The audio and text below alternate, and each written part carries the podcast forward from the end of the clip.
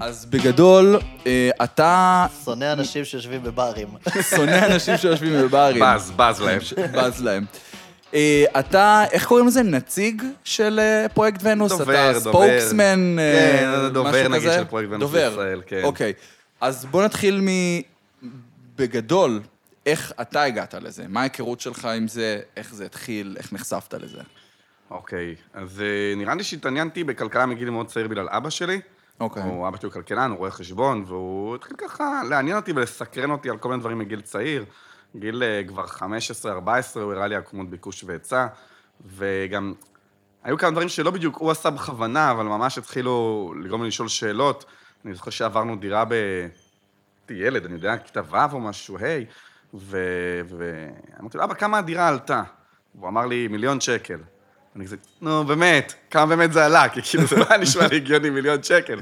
שהיום אנחנו אומרים, מה זה מיליון שקל? כן, היום דירה במיליון שקל בתל אביב. דירת חדר כן, בירוחם. כן, אבל אז זה היה נשמע לי כאילו, נו, ברצינות, הוא גם אבא שלו גם כזה חרטטן לפעמים, והוא אוהב לעשות שטויות.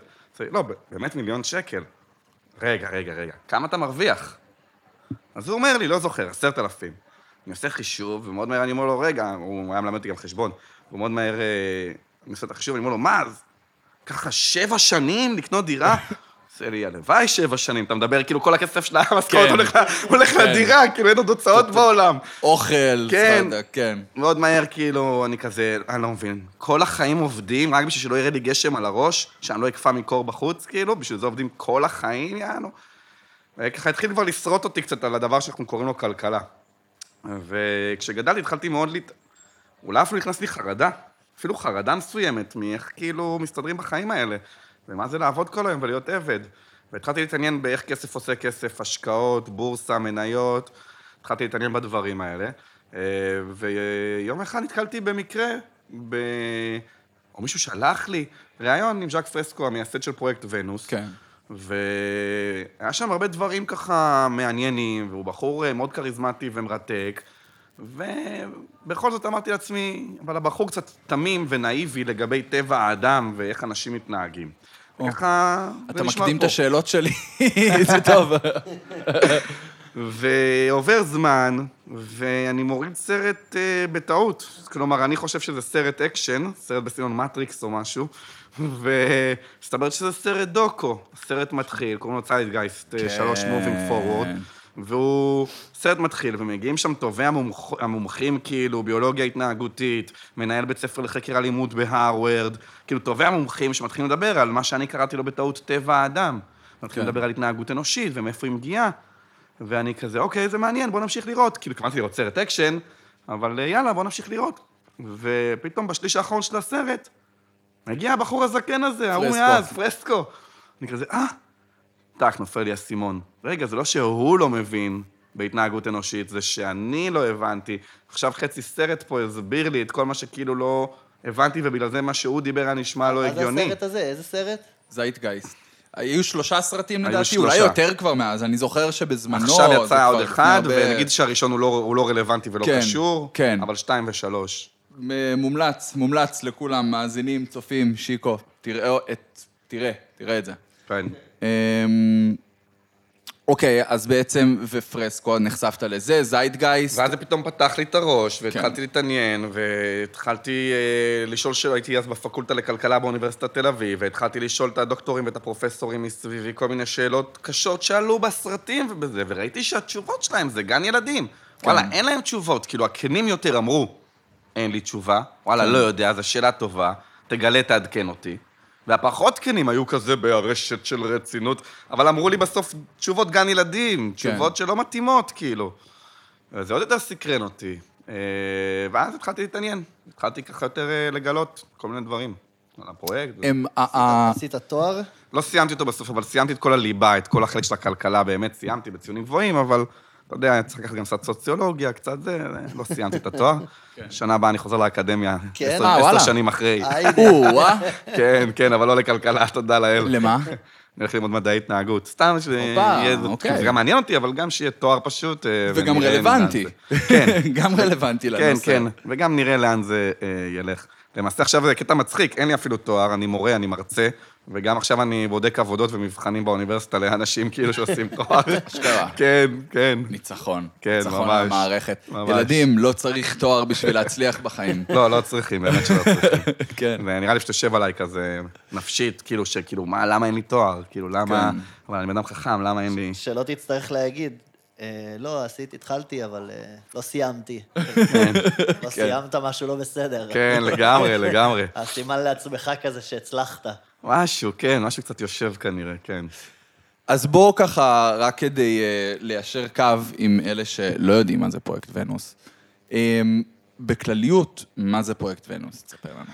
אוקיי, קשה מאוד בכלליות, אבל כן, אנחנו בכל זאת ב- ננסה. אז בכלליות ולא בכלליות, יש כן. לנו זמן, כאילו, אפשר גם לצלול. אז אה, פרויקט ונוס זה צורת חשיבה.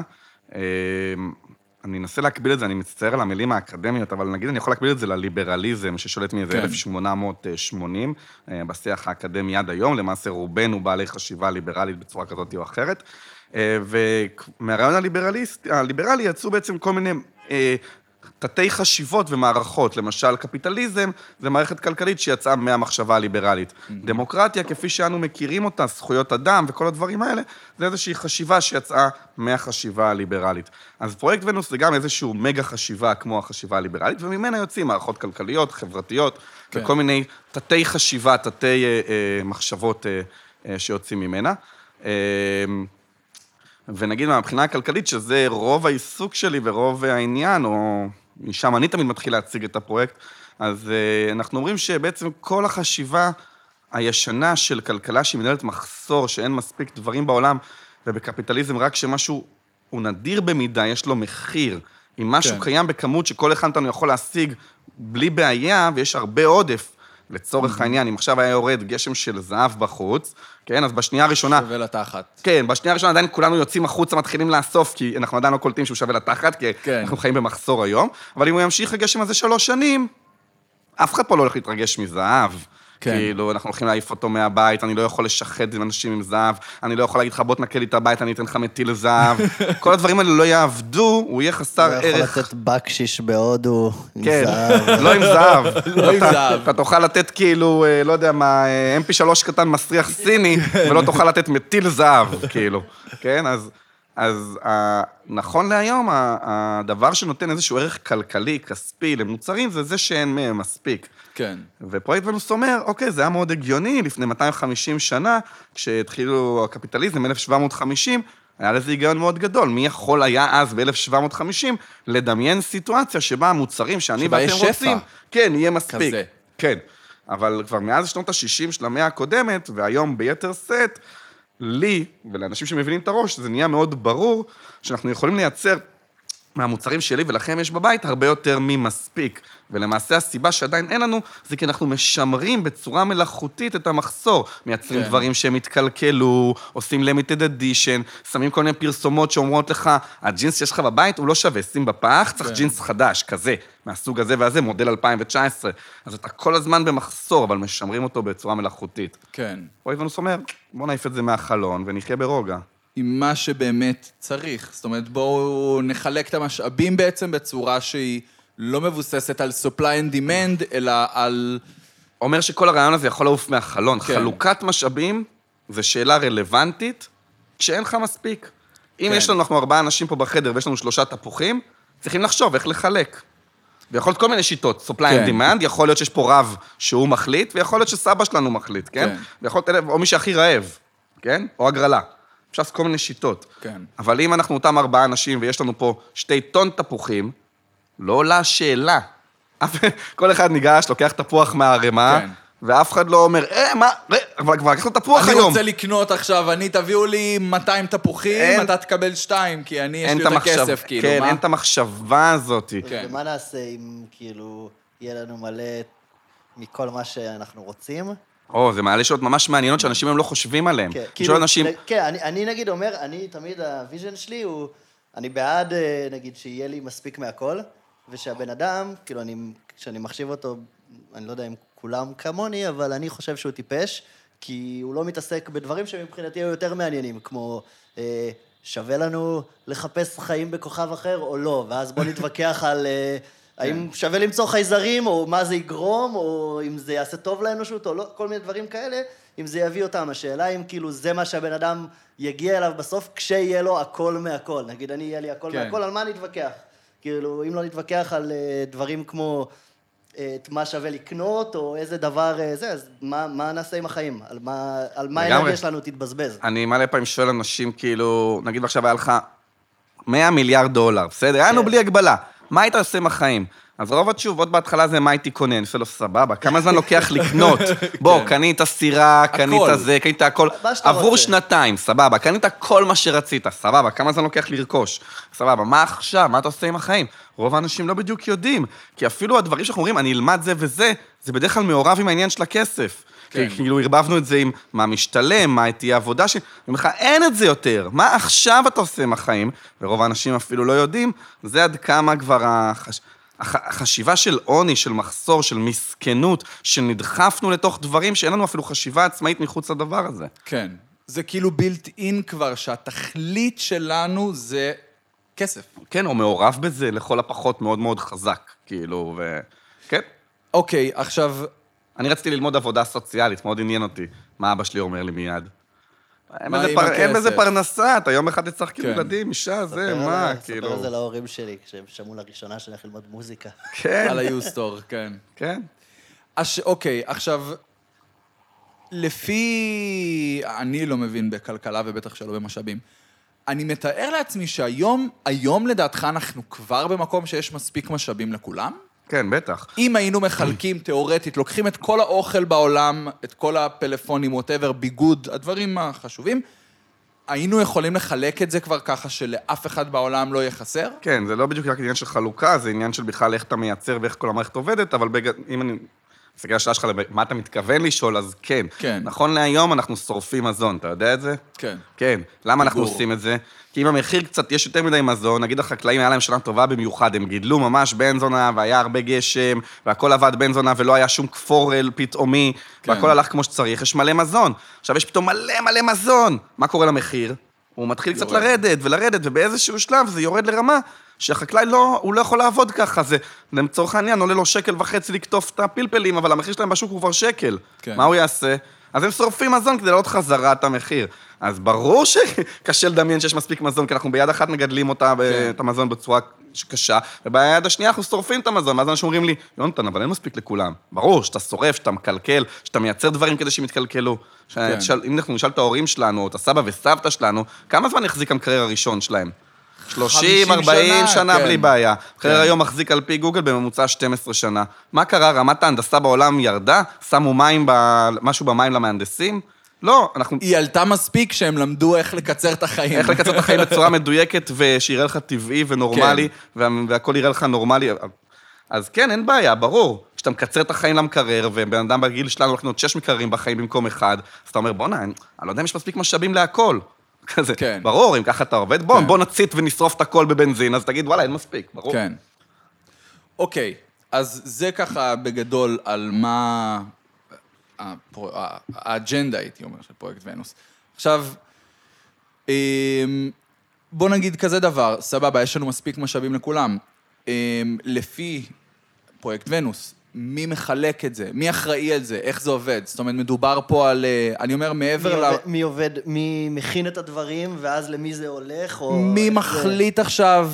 אה, אני מודה שכששמעתי על זה פעם ראשונה, היה בי איזה חלק קטן שאמר, זה נשמע קצת קומוניסטי.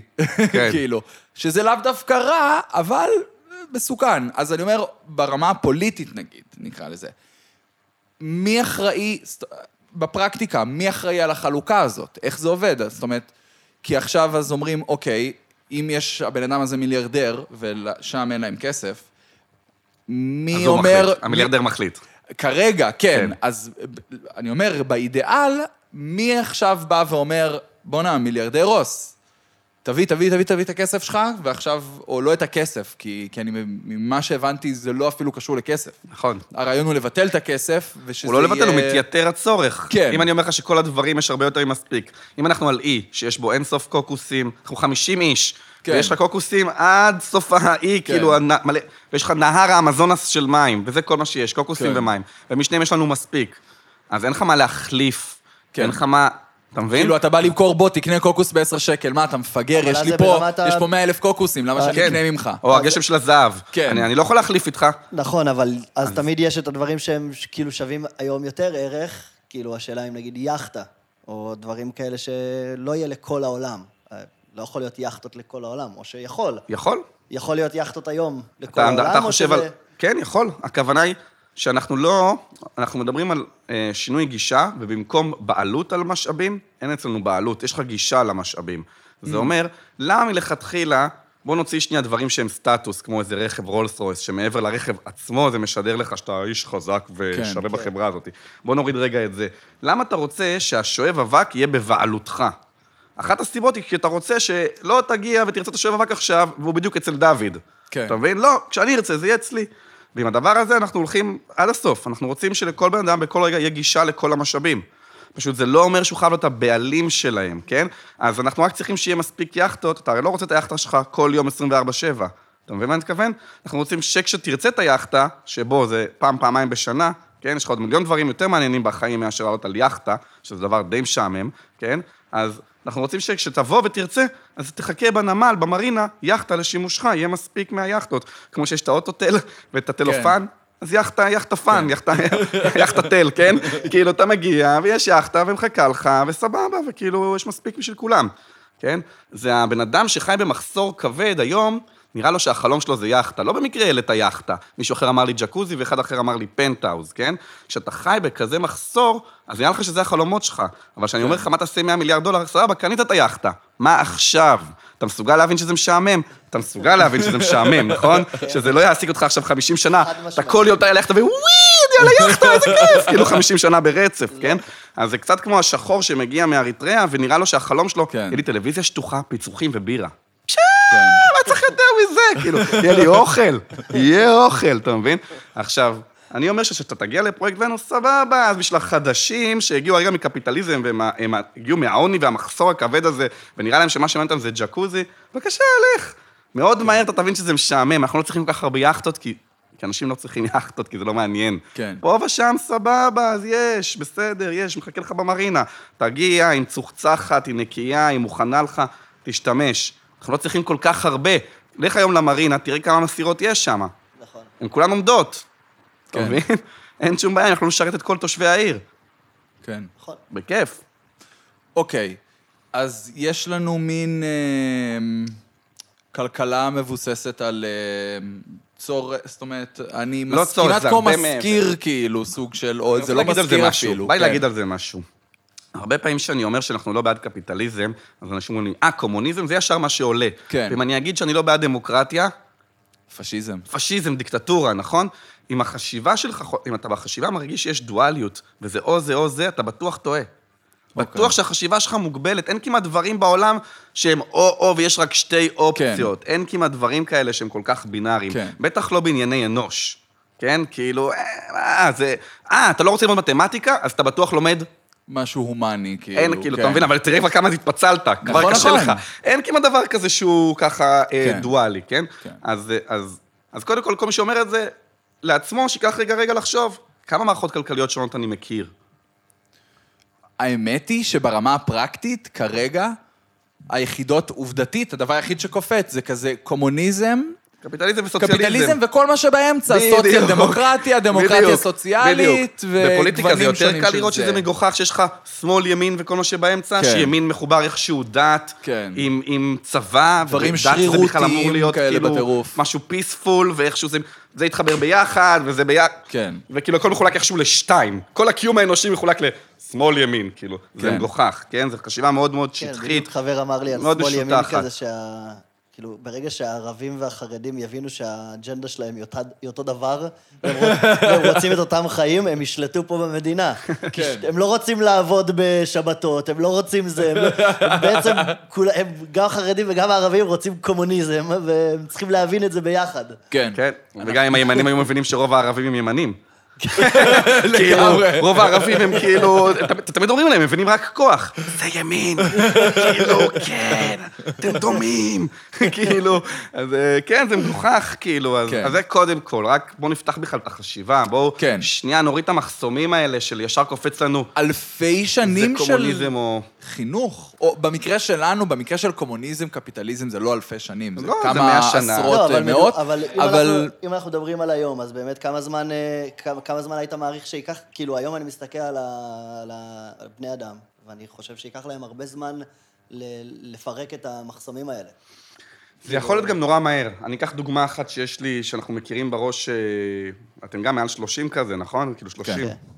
כשאני הייתי צעיר, קהילה לה- קהילה להט"בית, כשאני נולדתי, 85, אה, זה עדיין היה לא חוקי משכב זכר בישראל. לא חוקי, עבירה על החוק. אשכרה? סבבה? אשכרה, כן. הפך להיות חוקי ב-88 למיטב זיכרוני. קנאביס. סבבה? רגע, זה בכלל לא חוקי. כן. כשאני ילד, זה הקללה הנוראית ביותר שיכולת לקרוא לילד אחר, זה הומו. כן. והמורות היו עושות מס שפתיים, הומו זה לא קללה, סבבה? אבל זה היה קללה אחוש שרמוטה, כן. הזמן עובר, אני מגיע לאיזה גיל 20 ומשהו, והחשיבה על זה מתעדנת, סבבה, עדיין יש... אני לא אגיד לך, כאילו, לא נולדתי ככה, וכשהייתי קטן זה היה קללה אחוש שרמוטה, אבל זה כבר מאוד מאוד מתעדן. אני מורה למתמטיקה, ואני רואה את התלמידים שלי, היום להגיד משהו כנגד אה, להט"בים, זה הדבר המוקצה. כן. וזה קרה בכלום זמן, ב-20 ומשהו שנה. כאילו, המעבר הזה. אז אולי עדיין אנשים עדיין בני 60, 70, יש להם הרבה זה, ובמקומות מסוימים, במגזרים מסוימים, אבל במגזרים מסוימים, בתל אביב, מקומות כאלה, השינוי היה מאוד מהיר. יחסית, ב-20 שנה מאיזשהו ב lifetime שלנו. כן, literally. מחוסר חוקיות למצב שבו להגיד משהו נגד להט"בים בתל אביב, בגיל, בדור הצעיר, זה כאילו, אנחנו אתה מדבר- מוקצה. אנחנו מדברים כן. אבל על עולם שהוא סוג של עולם הערבי. מה עם אה, אריתריאה ציינת מקודם, או מקומות כאלה ש... אני רק אומר שזה אפשרי מבחינה אנושית. עכשיו, כן, השאלה כן. לאן החברה, או לאן הסביבה אה, מכווינה את המאמצים שלה. אתה מבין? איזה מאבקים נעשים. היה פה מאבק להט"בי, עדיין יש כן. פה, מאבק להט"בי מאוד חזק, מאוד חריף, וראינו שינוי. גם היה אותו דבר עם זכויות נשים.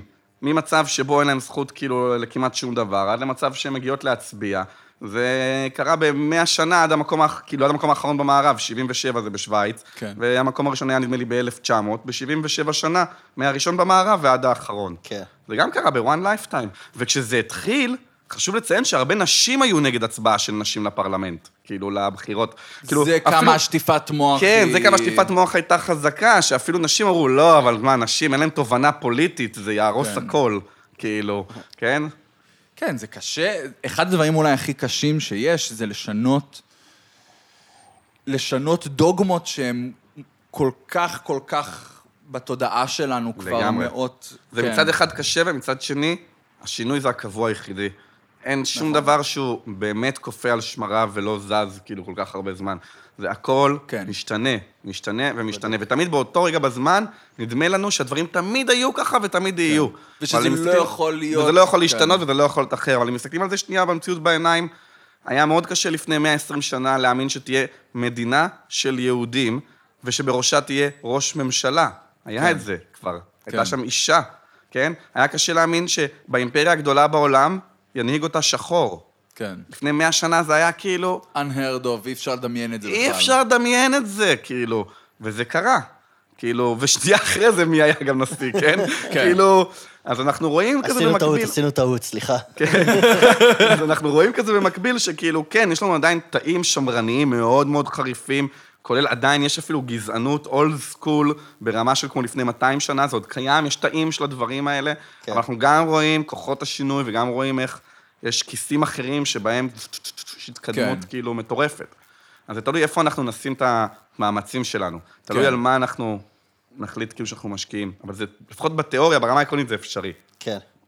רק חכו שנייה, שנייה, סורי, נעשה יותר טוב.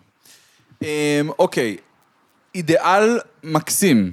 אחלה אידיאל, אני איתך בעניין. עכשיו, אני חושב שהכי מתבקש זה להגיד איך, איך, אוקיי, אוטופיה, אחלה אוטופיה. איך מגיעים לשם? אחלה אוטופיה, איך מגיעים לשם מגיעים אבל, לשם? אבל איך מגיעים לשם? אוקיי. איפה אנחנו ואיפה זה? אני- מרחק גדול. מרחק גדול מאוד, איך בתכלס מגיעים לשם? יש תוכנית, יש... כן. מה היא? אוקיי. בגדול. קודם כל מתסכל. זה מתסכל, קשור לטכנולוגיה. הבנתי. למה? הרבה מזה קשור לטכנולוגיה. זאת אומרת, לא, הטכנולוגיה כבר פה, הטכנולוגיה כבר פה? מזמן, מ-1960. הקושי אוקיי. הוא להתחיל להניע אותה לכיוון הנכון ולא לכיוון של בעלי ההון, שמניעים אותה ל... איך אני מייצר שזה המקרר יחזיק לך, לא, יחזיק מעמד. כן. סבבה? זה לא המהנדס מכתיב. זה בעל ההון שמעסיק את המהנדס מכתיב למהנדס, מה לעשות. כן. המהנדס אומר לו, רגע, אתה יודע שאני... מהנדס מה אכפת לו. אתה יודע שאני יכול לעשות שזה יחזיק 60 שנה. כן, אני יודע, אחי. לא, לא תודה, אני אשלם לך קצת יותר על... לא. כן. בבקשה, תעשה תהרוס שזה את זה יחזיק... לפני. כן, 12 שנה, אפשר 10. ככה, לא יותר מזה, אני צריך מחזורי מכירה. אני לא יכול שכאילו, אנשים יקנו מקרר ואחרי זה 100 שנה הם לא יחזרו אליי. כן. אתה מבין? אז כאילו, אז הטכנולוגיה כבר פה מזמן, זה לא הבעיה. אוקיי. השינוי הוא, כמו שאמרת, הקושי הוא השינוי, לעשות שינוי תודעתי לאנשים, שאנשים יגידו, fuck that shit. כאילו, אפשר אחרת, אנחנו רוצים אחרת, אנחנו דורשים אחרת, אנחנו יכולים להשתחרר מהעבדות המודרנית הזאת, שאנחנו עובדים עוד פעם ועוד פעם ועוד פעם בשביל המוצר הזה. אנחנו ממשיכים לעבוד בשביל fucking ספה. כאילו, האנושות עוד לא פתרה את בעיית הספות. יכולנו לפתור מזמן את בעיית הספות, ואנשים הולכים ועובדים שעות נוספות, הרבה שעות, ולא רואים את הילדים שלהם, ואומרים, בואנה, קשה, קשה פה לסגור את החודש, וקונים את המקרר עוד פעם, ועוד פעם, ועוד פעם, אתה מבין? יכולנו לסיים את זה כבר ולהתחיל לרדוף אחרי דברים יותר מעניינים בחיים. אנחנו תקועים בלופ הזה בלי לשים לב. בפייט קלאב, אם אתם זוכרים, שהוא הוא אומר, חשבתי שזו ספה האחרונה שאני קונה, כאילו. כן? זה כזה... אז אנשים תקועים בלופ הזה, ואנחנו מזמן יכולים לסיים אותו.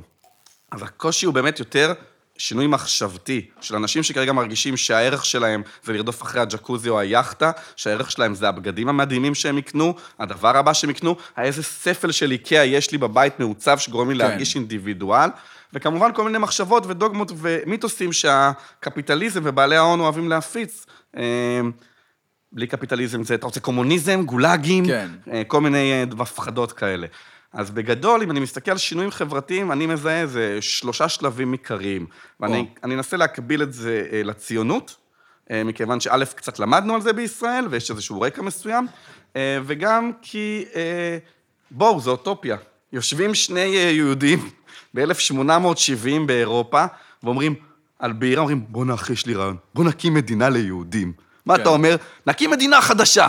קודם כל, בוא נבין רגע שזה רעיון עצום ומדהים. ואיפה נקים אותה? שם במזרח התיכון, שצריך לקחת אונייה שחודשיים בים, כן? העולם הזה הרבה יותר קשה לעבור, כן? מרוב, זה לא היום שעתיים מנתב"ג, כאילו, כן? ושם יש ביצות, והאימפריה הבריטית מנסה להשליט שם סדר בין ה... הטורקית, סליחה, מנסה, מנסה להשליט שם סדר בין החולרה והאנשים שמתים שם, וכאילו הערבים, ו... שם נקים מדינה.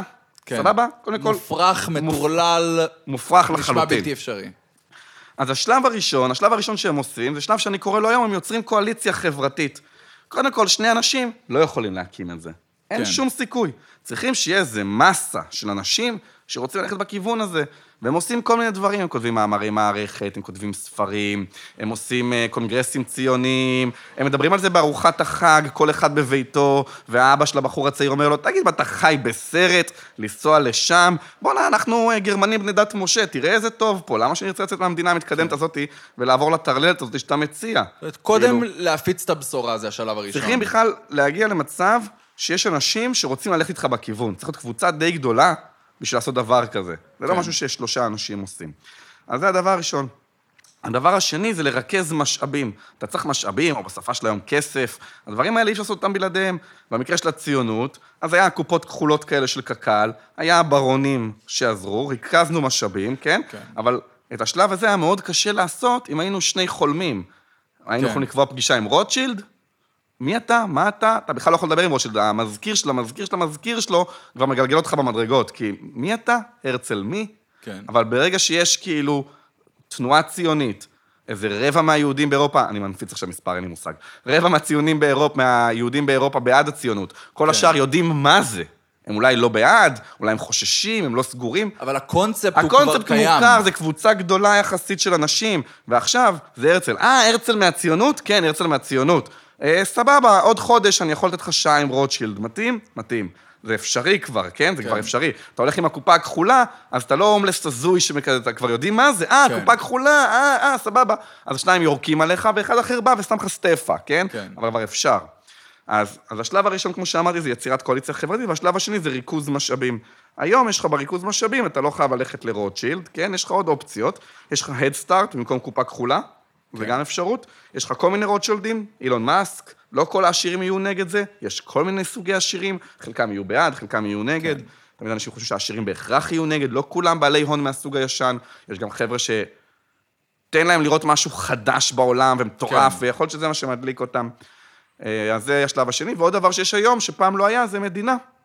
זאת אומרת, חרדים מקיימים פה מדינה בתוך מדינה על ידי זה שהם משתמשים בכספי המדינה. הם כן. איזשהו מסה בעם, ובאמצעים פוליטיים כאלה ואחרים, הם משיגים תקציב מהעוגה הלאומית. באותה מידה, פרויקט ונוס יכול היה להתחיל את השלב השלישי שאני כבר אדבר עליו, בגיוס וריכוז משאבים על ידי המדינה עצמה. אם אנחנו היינו מיליון איש בישראל שתומכים בפרויקט ונוס, היינו יכולים לתבוע לעצמנו פיסה מהעוגה הלאומית. כן. בין אם זה על ידי התפקדות, מפלגות, להקים מפלגה משלנו להיות 20-30 מנדט, לא משנה מה, כן? כל מיני דרכים שונות. השלב השלישי הוא השלב של הבנייה בפועל, או. כן? שבמקרה של הציונות זה אומר לקנות ספינות מעפילים, כן. אה, לקנות שטחים בישראל, אה, לקנות כלי עבודה, אה, לקנות כלי מלחמה גם לצערנו, כן? כל הדברים האלה שאי אפשר כמובן היה לעשות את זה ברצינות, אם לא היה את השלב של הריכוז משאבים. אם כן. זה היה כזה, כמה כסף יש לי בכיס? כן. לא, יש לי כסף 20 ל- שקל, אפשר לקנות מעדר. כן, אין לי כסף לסירה. לא, לא ילך. לא נוכל להביא כאילו הרבה אנשים לישראל. אז, אז זה השלב השלישי, זה באמת הבנייה בפועל. במקרה של פרויקט ונוס, היינו רוצים להתחיל מאיזה דגם קטן, מאיזה כן. עיר אוניברסיטאית אחת, מאיזה שכונה תקרא לזה, שמתחילה להדגים את העקרונות. אה, ובהרבה מובנים היא כמו סטארט-אפ, זאת אומרת, סטארט-אפ בהתחלה שמקימים אותו, הוא לא מכניס כסף. כן. זה רק מוציא, רק מפתחים, עוד אין מוצר שאתה ממש כן. יכול למכור ולהכניס כסף. אגב, גם ההתיישבות היהודית בהתחלה היה אותו דבר. אה, הברון מרוטש, הברון רוטשילד היה צריך להציל את ראשון לפשיטת רגל איזה שמונה פעמים, עשר פעמים. הם לא הצליחו להחזיק את עצמם בהתחלה. כן. כל כמה שנים, טוב, קחו עוד 100 אלף, ש... עוד 100 אלף דולר, טוב, קחו עוד איזה. כן, זה, זה קרה עם כמה וכמה מושבות בישראל. אז גם ההת- ההתיישבות הציונית לא החזיקה את עצמה בהתחלה, ואותו דבר ההתיישבות של פרויקט ונוס, אני לא מצפה שתחזיק את עצמה בהתחלה. כן. בכלל צריכים להקים את המערכות, להקים את המערכות ייצור האוטונומיות, להקים את המערכות אה, התחבורתיות, התקשורתיות, אה, מערכות הייצור, מערכות השינוע, כל הדברים האלה בהתחלה צריכים להקים, ובהתחלה זה רק מבזבז כסף במרכאות, זה רק עולה, זה רק הוצאה והשקעה.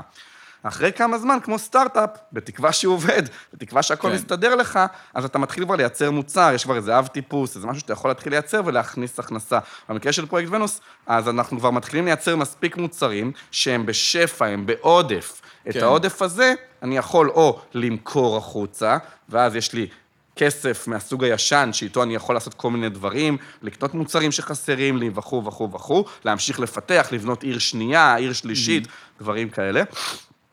כמו שאתה יכול לעבוד בדיפלומטיית מתנות. ונגיד, סתם דוגמה, העיר קמה בתוך ישראל, ויש מיליון שתומכים, ואולי יש שלושה, ארבעה מיליון סקפטים, ועוד גם שני מיליון שמתנגדים. גם זה קורה, כן. יש לחרדים גם יש מתנגדים, כן, למשל. אה, או לכל כל, כל אוכלוסייה כמעט יש גם מתנגדים. אז כלכלת מתנות, אה, יש לנו 37 אלף מקררים עודפים שייצרנו השנה, סבבה, בוא נחלק אותם חינם. בתוך ישראל, כן. ואז יש לך מרכזים כאלה שמחלקים דברים חינם, ואנשים אומרים, אתה יודע מה, הם לא כאלה רעים, הפרויקט ונוס האלה, כן, וואלה, הם כאילו, גם תראו, נותנים- כן, הם אנחנו- נותנים לנו אנחנו דברים.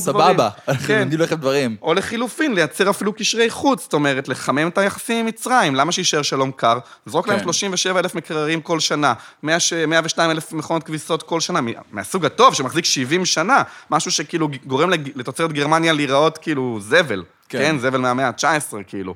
אז אתה יכול להתחיל לחמם גם את היחסים, זה גם אופציה. יש כל מיני אופציות מה לעשות עם השפע הזה. כשאתה בן אדם מאוד מאוד עשיר, ובמונחים האלה, פרויקט ונוס יהיו הכי עשירים בעולם בי פאר. כי כן. זו כלכלה שלא משמידה לעצמה את התוצרת בכוונה. זו כלכלה שלא בכוונה מייצרת דברים להתקלקל. זו כלכלה שלא מחפשת איך להרוויח, אלא איך לייצר מוצר טוב. ויש מיתוס של קפיטליזם שזה אותו דבר, אבל זה לא. יש אלפי אסטרטגיות לעשות כסף, לגמרי. שהן לא לשרת את הלקוח, שהן אפילו לפגוע בלקוח בהרבה מובנים. אני אולי לא ארחיב על זה עכשיו. אז, אז השלב השלישי של להכיל בפועל הוא איזושהי עיירת ניסוי, או עיר אוניברסיטאית של ניסוי, ושמינית מהעיר הזאתי, היא גם מוקדשת להיות מעין אה, פארק מבקרים. כי עכשיו אני מדבר כן. איתכם על פרויקט ונוס, וכל אחד צריך לדמיין בראש, אני רק עם היכולת המילולית שלי, כל אחד משלים את הפערים לבד, ואולי בצורה לא טובה או כן טובה. ברגע שיש לנו פארק כזה, ואני מתחיל להזמין את קאנצלרית גרמניה, שר החוץ של צרפת, בואו תראו איך נראית עיר באמת מתקדמת, שיש לה אפס זיהום, אין לחץ ברחובות, אין לנו תאונות דרכים, אנשים רגועים, ורמת המחיה שלהם גבוהה פי עשר מהעיר הכי טובה שלכם, במדינה שלכם. כן. ואז הם מתחילים להגיד, אוקיי, אני רוצה להזמין שתיים כאלה של ניסוי אצלי, שלוש לגרמניה, שתיים לסין, ואנחנו נראה את הדבר הזה מתקדם לאט-לאט. אוקיי, אז נגיד, קודם כל אני אשאל, יש, הבנתי שבפלורידה זה המרכז של זה, נכון? התחילו כבר משהו, זאת אומרת, מה שאתה מתאר לא נשמע כזה מסובך, אז, אז הפרויקט ונוס קיים כבר כמה, 40 שנה, משהו כזה? 30, לדעתי, 40 הוא שנה. הגה את זה. הרעיון קיים, 30-40 כן. שנה. זאת אומרת, טבעונות קיימת 50 שנה, ונורא קל לעשות כן. את זה. האם זה בכל מקום? לא, אז אני אומר, כי את האתגר ה- הוא לשכנע אנשים. את העיר הזאת, כמו שאתה מתאר אותה, למה זה לא קרה עדיין בעצם? או שזה לא- כן. למה לא כולם טבעונים? לא, אבל יש קהילות שהן טבעוניות, אני יודע, יש קהילות גדולות, אז אני אומר, באותה מידה אפשר לעשות מין מיקרו-קוסמוס כזה, לעשות, אוקיי, בוא כלכלה- נגיד, כלכלה יש לנו... מודרנית לא עובדת לנו- במיקרו כל כך. זאת אומרת, גם לא קפיטליזם, לא קומוניזם, לא סוציאליזם, לא יעבוד במאה איש. נגיד, סתם דוגמה, במאה איש, סטטיסטית, אין לך אפילו כן. רופא בקהל. בטח, איך תקים כן. בית חולים. כן. רופא אין לך אחד, אחות, לא יודע אם יש לך. זאת אומרת, יש איזה מינימום מסוים בשביל ליצור קהילה שהיא self-sustained. כן, לכלכלה מודרנית, יצרנית, שעובדת על מיכון, שאני לא תופר כן. בה ביד וחי בעוני. כי אתה כמה פעמים אמרת איזשהו... זה היה נשמע שאתה קצת משווה את זה למינימליזם, ואני אומר, ממש לא. אני אומר, בוא ננקה את. הרצונות בולשיט שלנו, כן. זה כן, כי יש לך הרבה רצונות שהם לא שלך. הם רצונות של היצרן, שאנשים אומרים, בא לי חולצה חדשה. לא, לא, ראית מספיק פרסומות ואופנה, ליצרן בא שתקנה חולצה חדשה. כן. סבבה? אתה לא באמת צריך זה לא הרצון שלך, לך. יש 100 חולצות בארון. כאילו, כן. זה שזה כל כך מעסיק לך את התודעה, זה רק בגלל שיש יצרן שעושה עבודה קשה כדי שזה יעסיק את התודעה שלך כל כך חזק. אז אני לא מדבר על מינימליזם, אנחנו אומרים לנקות את הרצונות, כן. ואז ממה שאתה באמת רוצה, אני רוצה לתת לך הרבה ממנו, ואת כל האופציות, ואת כל האפשרויות כמה שיותר. אז אנחנו מדברים פה, כדי לתת את הרמת מחיה הזאת, כן, יש איזשהו מינימום גודל, איזשהו מינימום, אני גם אני לא יודע להגיד לך אותו מספרית, אבל זה בטח לא 100-200 איש, וזה בטח כן. לא 100-200 איש עם הרמת שכר שלי ושלך, אנחנו לא, כן. לא יכולים, לנו אין את הכסף, בקושי שכירות אנחנו משלמים פה בתל אביב. אבל כמו כאילו- שיש, נגיד, סתם, אני אומר, אילון מאסק החליט שהוא בא לו להגיע לחלל, והוא הקים תחנת חלל שמתחרה בנאסא. כן. אז האם לא יותר הגיוני במקום לצבור קהל, שהם כאילו ללכת ולדבר ולנסות להשפיע על אנשים, ללכת באמת ולנסות לשווק את הרעיון כרעיון לאנשים שיכולים לבצע אותו יותר מהר? הלוואי, אבל אני מזכיר לך שלדעתי, אני לא בטוח שאני צודק, אבל לדעתי זה יהיה הרצל שמנסה לקבוע פגישה עם רוטשילד, זה כאילו, יונתן מפרויקט ונוס. יונתן, מי? כן, אבל בדיוק איך אני אקבע איתו בכלל פגישה? אתה זהו, אבל? כמו שאמרת, היום... אלא אם כן אתה מכיר אותו אישית, ואז מגניב. אתה צריך איזה לא, בסיס אבל- של אז כוח ומשאבים אבל היום, קודם. דווקא כן, כן באיך שאנחנו חיים היום, כל בן אדם פשוט, אם יש לו רעיון טוב, הוא יכול למצוא את דרכו לכסף. אני לא בטוח. כאילו, אם זה כמעט- רווחי, אם זה רעיון רווחי מאוד, אז אולי. אם זה רעיון רווחי או נשמע מגניב. כאילו... אני לא בטוח שזה כל כך פשוט, זה גם נראה לי אחד המיתוסים של קפיטליזם. יש הרבה אנשים שיש להם רעיונות מצוינים, והם לא מגיעים למצב שבו אה, שומעים אותם. לי ולקוקה קולה אין את אותו גודל מיקרופון. אם לקוקה קולה יש רצון כן. להגיע לאנשים ושישמעו את הרעיון שלהם, ישמעו את הרעיון שלהם. אם ביבי רוצה שישמעו אותו, ישמעו את הרעיון שלו. גם יותר אבל אני לא קשה- יכול. כמה אנשים יגיע הפודקאסט הזה? אפשר לעשות שהוא יגיע למיליון איש? לא. לא, זה יהיה מאוד קשה, אתה כן. מבין? אבל זה מיתוס, שכאילו, יש לי חופש ביטוי. חופש כן. הביטוי שלי מאוד מוגבל. סבבה, יש לך את החופש להגיע לירח, תהנה. יופי. זה מס אנשים שפתיים של... אחרים כבר הצליחו, למה אתה לא יכול? כן, זה מס שפתיים של פוליטיקאים ושל בעלי כן. הון שאומרים לך, זה לא אני מגביל אותך, אתה יכול לעשות מה שאתה רוצה, חבר. כן? כן, בולשיט. אבל אני סתם, אני הולך תן לי את המפעל שלך ואני אעשה מה שאני אני הולך רוצה. לסטארט-אפים שהם אה, סטארט-אפים ישראלים, שפשוט היה להם רעיון, והם התחילו להתגלגל איתו.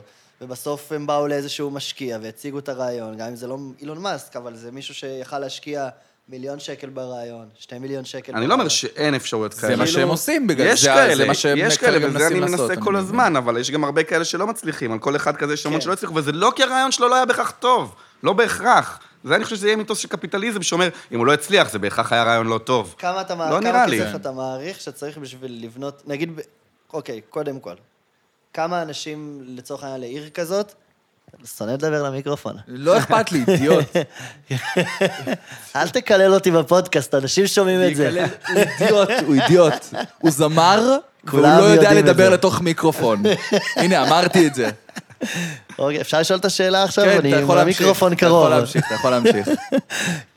כמה- אנשים לצורך העניין לעיר ניסיונית כזאת, אה, אתה מעריך שצריך? בתור התחלה. אני רק יכול, זה סתם ניחושים. כן, זה כאילו... באמת מהמותן. לא משנה, ל- אבל הייתי, להערכה. הייתי, תשמע, בוא נגיד ככה, עיר בישראל מוגדרת 20 אלף איש, ואנחנו מדינה קטנה וזו עיר קטנה. כן. אתה מבין? עכשיו בואו נעשה סתם, ביחד. כמה עולה דירה? הכי פשוטה, בירוחם. בירוחם אפשר למצוא באיזה מיליון, 30 אני לא אלף- יודע מה. 30 אלף שקל. אפילו שם נראה לי אין, נכון? אתה צוחק. מה, חצי מיליון? אין לי מושג. חצי מיליון, כפול המיליון. נגיד. 20 אלף. זה סכום עתק. אתה מורה לחשבון, לא? כן, זה סכום גדול, ועוד לא התחלנו לדבר על זה כן. שאנחנו רוצים להיות בעלי האמצעי ייצור, הפאנלים הסולאריים, האנרגיה, התחבורה, כן. התקשורת, שיהיה לנו גם אמצעי ייצור. אנחנו מדברים פה על, אה, כדי להקים עיר ניסיונית, על מיליארדי שקלים. במינימום. כן, בשביל להקים. שכונה מסכנה, היום, של מעפן, אתה צריך מיליארדי שקלים. כן. כן. אז בעצם כדי להשיג את המיליארדים האלה, אתה צריך ממש הרבה אנשים שיהיו אנחנו. צריכים או הרבה אנשים שכל אחד שם קצת, או, איזה אילון מאסק כזה, כן, כן. שיביא גם עוד כמה חברים איתו ויגיד, אני מקים חברה ובואו תשקיעו. ואז הוא רק אמר, צייץ את זה בטוויטר, ויש עוד כמה כן. מיליארדים כבר מתכנסים לידו. אמ, או מדינה, בשביל מדינה זה פינאץ. כן. אפילו בשביל מדינת, מדינת ישראל זה פינאץ. שלא לדבר אם כאילו שכנעת את צרפת. או ארה"ב, בתקציב הקפה של ארה"ב אתה עושה את זה. כן. תקציב הסוכר של ארה"ב אתה עושה את זה. כן. סבבה? אז באמת תלוי, כאילו זה המון כסף כשמדברים עליי ועליך, אבל זה כלום כסף שאתה מדבר על מדינה אפילו קטנה כמו ישראל. כן. מה זה מיליארדי שקלים, תפרוס את זה על חמש שנים, זה. שום דבר. זה תקציב הספורט שלנו, שהוא לא גבוה. אוקיי, אז, אז אני, עוד פעם, אני, אני כן בכוונה מנסה לקחת את זה לפרקטיקה, כי אני, כאידיאל אני לגמרי שם. זה נשמע לי אידיאל מדהים, אני, אני הכי שם. אמ, יש לנו, אוקיי, קיבלנו תקציב. אז בעצם עכשיו אומרים, אנחנו מביאים אנשים מ... אני מניח צריך המון תחומים שונים. צריך נכון. שיהיה לנו מהנדסים, צריך שיהיה. לנו רופאים, צריך שיהיה לנו כן. מתכנתים, טטטם. כן. ואנחנו מתחילים כל לבנות... תחומי החברה כמעט. כל התחומים. למעט תחומי כסף, כן. למעט כאילו רואי חשבון. מכלכלנים, אה, בעצם. כלכלנים, ואנשי שיווק, וגם אותם יכול להיות שבהתחלה נרצה. כן. אה, לא כן. במובן הרע של השיווק, אבל... כי בעצם... כדי לגייס את המשאבים. כן, אבל לא רק, אפילו הייתי אומר שהייתי רוצה להכניס אותו למערכת החינוך. כאילו, במובן של, בואו תעשו לילד שלו מעניין. כן. אתה מבין מה אני אומר? ויכול כן. להיות שזה כאילו, כן, אני צריך אנשי חינוך, חד משמעי, ברור. אבל יכול להיות שלידם גם אנשי שיווק, שמה שהם עושים עם קולה יעשו עם כאילו פיזיקה, אתה כן, מבין? כן. כאילו, ו- ולמה, ברור שילד משתעמם שם, כאילו, ברור, אתה... כן. חרא, כאילו, זה נראה חרא איך שזה היום, ספר משעמם שחור לבן. הוא בחיים לא היה עושה ככה ברושור. בשביל למכור לך, כאילו, אה, אתה מבין משהו.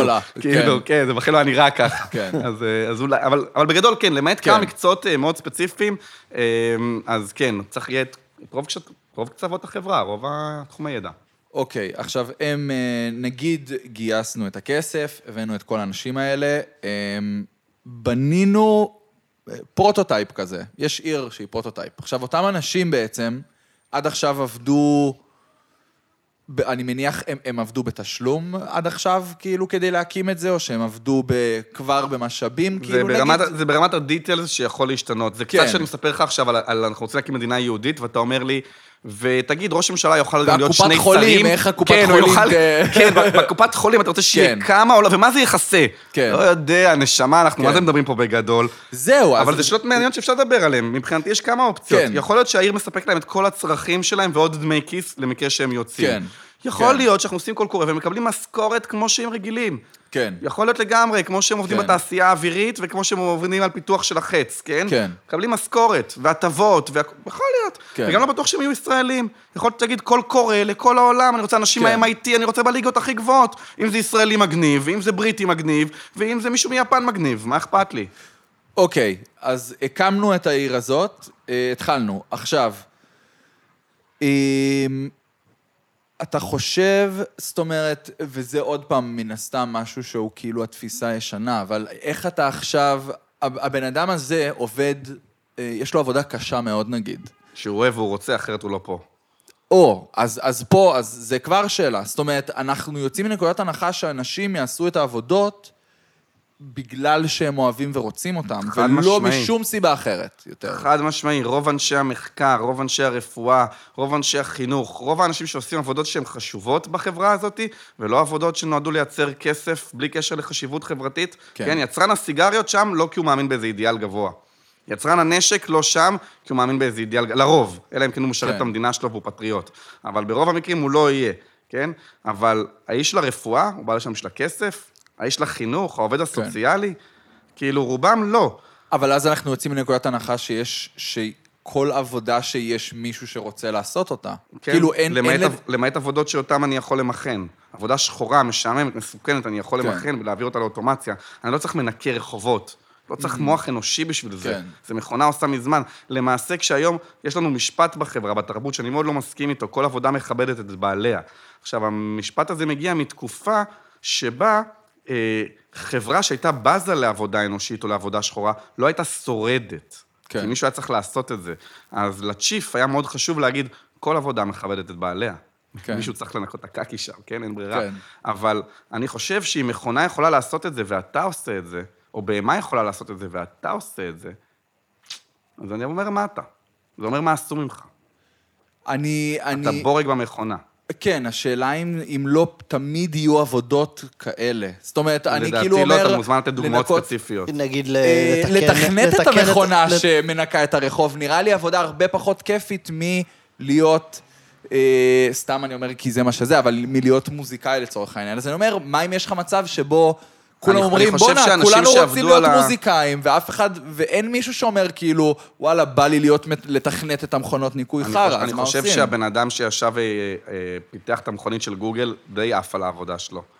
האמת שכן. פשוט, פשוט הוא שונה ממך, והוא שונה ממני. כן. עכשיו יש לי בן דוד, אני פעם ראשונה נתקלתי בזה, הייתי קצת בהלם, באמת, כאילו בהלם בקטע חיובי ומגניב, כאילו, הוא מהנדס מזון, והוא עף על זה. והוא. עף על זה. והוא היה אחראי על המוצרי חלב של יוטבתה. כן. והוא עף על זה שהוא יעשה שוקו כזה, ושוקו מרשמלו, ושוקו אה, שוקו בטעם שוקו בננה, בארטיק שהיה פעם, אם ראית את המוצר הזה, זה הוא עשה. וכאילו... נשמע נורא. והוא, והוא כאילו עף על זה ברמות שקשה להבין, הוא חוזר כן. הביתה והוא חושב על, כאילו, הוא סיים את העבודה, לא משלמים לו כבר, הוא בבית, כן? והוא אומר, אה, אני יודע מה אני אנסה מחר. אתה מבין? הוא, הוא על כן. זה כאילו ממש. עכשיו, קח ממנו את העבודה השחורה, הוא לא צריך לערבב במו ידיו משהו כאילו מאוד קשה לעשות, כאילו, שים אותו...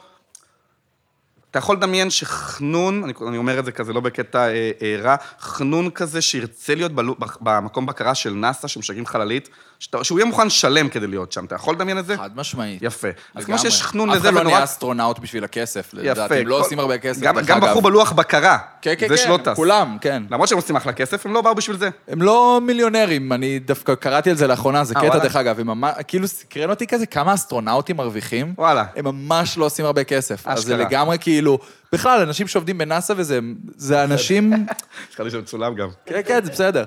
זה אנשים שעושים את זה, כי כי הם אוהבים את כי זה. זה אתגר, כי יש משהו שמאתגר אותם. אותו דבר יש מסתבר חנון של מהנדס- של הנדסת מזון. עכשיו, ברגע שהוא לא קוצר בעצמו את המזון, הוא לא מעמיס דברים על הגב, כי את כל הדברים האלה מכונות עושות, כן? אלא הוא רק עובד על הפיתוח, על התכנון, כן. על הפיקוח, והוא נמצא במעין... אה, אה, לוח בקרה כמו של נאסא, רק של, רק של תעשיית המזון של העיר שלנו, של האגרונומיה של העיר שלנו, של הרפואה של העיר שלנו. אין כן. מישהו ש... אין אחות שבאה ובפרויקט ונוס ומחליפה לך את הקקי כשאתה מאושפז. זה מכונה עושה. אתה מבין? את הדברים האלה מכונה עושה. אז נשאר לה רק לפקח על הדברים, לעשות את הדברים המעניינים. כן. כן. ואת זה, יש מספיק אנשים שיעופו על זה, במיוחד שאתה אומר להם, אתה לא עובד 36 שעות כמו היום, אתה עובד 4-5 שעות. כשאתה רוצה, כאילו, כשמתאים לך, שאתה רוצה, וחוק המספרים הגדולים, שיש לי הרבה אנשים והרבה עבודות לעשות, זה ימצא אחד את השני די בקלות. קצת כמו שוויקיפדיה מתנהלת. כן, אני לא צריך להתחיל נכון. להקצות עבודות. חסר לנו ערכים בכימיה, אז מהיום אתה ואתה ואתה כותבים רק על כימיה. קורה, אנשים כאילו, עושים את זה, אנשים פשוט זה- עושים את זה. כן. אז אני מוריד ממך את העבודות השחורות, אני מוריד ממך את עול הפרנסה. כלומר, אתה בכל מקרה מקבל את הדברים שלך, אני נותן לך גם מכשור טוב לעבוד איתו. איזה מעצבן זה להיות מוזיקאי או כל דבר, וכשאתה מגיע לאיזשהו מקום, להופיע באיזה בית קפה, ואתה רואה שהם לא דאגו לכלום, ואין מפצלים, ואין את הזה, ואתה מרגיש שאתה לא עובד עם הכלים הנכונים, זה מתסכל. כן. אז אתה הרבה יותר מתחיל להגיד, קוסומו זה עבודה. ואתה מתחיל כן. להגיד, טוב שמשלמים לי על זה. אבל גם כשאתה עובד עם ציוד איכותי, ולא חסר לך, ואתה לא תסכול עם הדברים האלה, ואתה לא צריך לאלתר איזה סטנד, אלא יש סטנד שמיועד לזה ועובד כמו שצריך, אתה שמח להיות שם. אז לך ברור המוזיקה. נשבע לך שאותי זה לא מעניין המוזיקה. כן. לך ברור לך שכולם ירצו להיות מוזיקאים. לא, לא מעניין את כל התחת. אחד חושב שמה כן, שהוא לא מעניין זה, את התחת כן. להיות מוזיקאי, כן. באמת, כאילו. כן. היו תקופות של שנים שלא שמעתי מוזיקה, אני אגיד עכשיו כן. משהו שלא מקובל להגיד בחברה שלנו. לגיטימי. שנים ארוכות שאפילו לא ש... זה לא עניין אותי, כן? כן. ואני אוהב ללמד, אני אוהב לעשות הרצאות, ומישהו אחר לא מבין. איך אני נהנה מזה? איך אתה מוכן לספר את אותו דבר עוד פעם? איך אתה מוכן עוד פעם ללמד את הילד עוד פעם מה זה אינטגרל? איך זה יכול להיות? כן. ווואלה, אני סבבה עם זה. יכול להיות שלא הייתי עובד שמונה שעות ביום כמו שאני עובד עכשיו, לקראת הבגרויות. יכול להיות שהייתי עובד שעתיים ביום או שלוש, אבל אני אומר לך שאם הייתי מקבל 100 מיליארד דולר, הייתי ממשיך ללמד דברים. לא יודע כן. אם מתמטיקה, לא יודע כמה שעות, הייתי ממשיך ללמד. בכיף, לגמרי. אוקיי, את זה אני לגמרי יכול להבין, אבל... אמ, אגב, זה גם אומר שהעבודה תיעשה הרבה יותר טוב. כן. הרבה יותר זה טוב. בטוח. ושיהיה לך אמון זה בבן אדם בטוח. שעושה את זה, שהוא לא בא עכשיו, כי היום כאילו מישהו בא ואני אומר לך, שבארץ הרפואה היא ציבורית, אז זה יותר קל, אבל תחשוב הברית שהיא פרטית, אתה מגיע לרופא ואומר לך, אה, צריך לעשות לך ניתוח כזה וכזה, או צילום כזה וכזה, ואתה אומר, באמת צריך, או שהוא כאילו צריך לשלם, אתה יודע, כן, את התשלום הנוסף על היאכטה שלו, משהו. כאילו, אתה מבין? וכאילו, כן. שאיש בחנות חשמל אומר לך, זו הטלוויזיה הכי טובה. כשאתה מגיע למלצר, זו מנת היום. מנת היום, או שזה הולך להתקלקל? כן. כאילו, אתה מבין? אתה לא כן. סגור, אבל אם אין מניע הכסף, אז למה שהוא יחרטט אותך, כאילו, כן. אתה מבין מה נשאר? הוא אדם המקצועי שמסביר לך מה הכי טוב לעשות, וזה הפשן שלו, ויש לו את הכבוד המקצועי והוא אוהב את זה. אז כאילו, זה עובד הרבה יותר טוב. כן. אמ, מה אם... בוא אני אתן לך דוגמה, אני הייתי ב... אתה מכיר ריינבואו גאדרינג?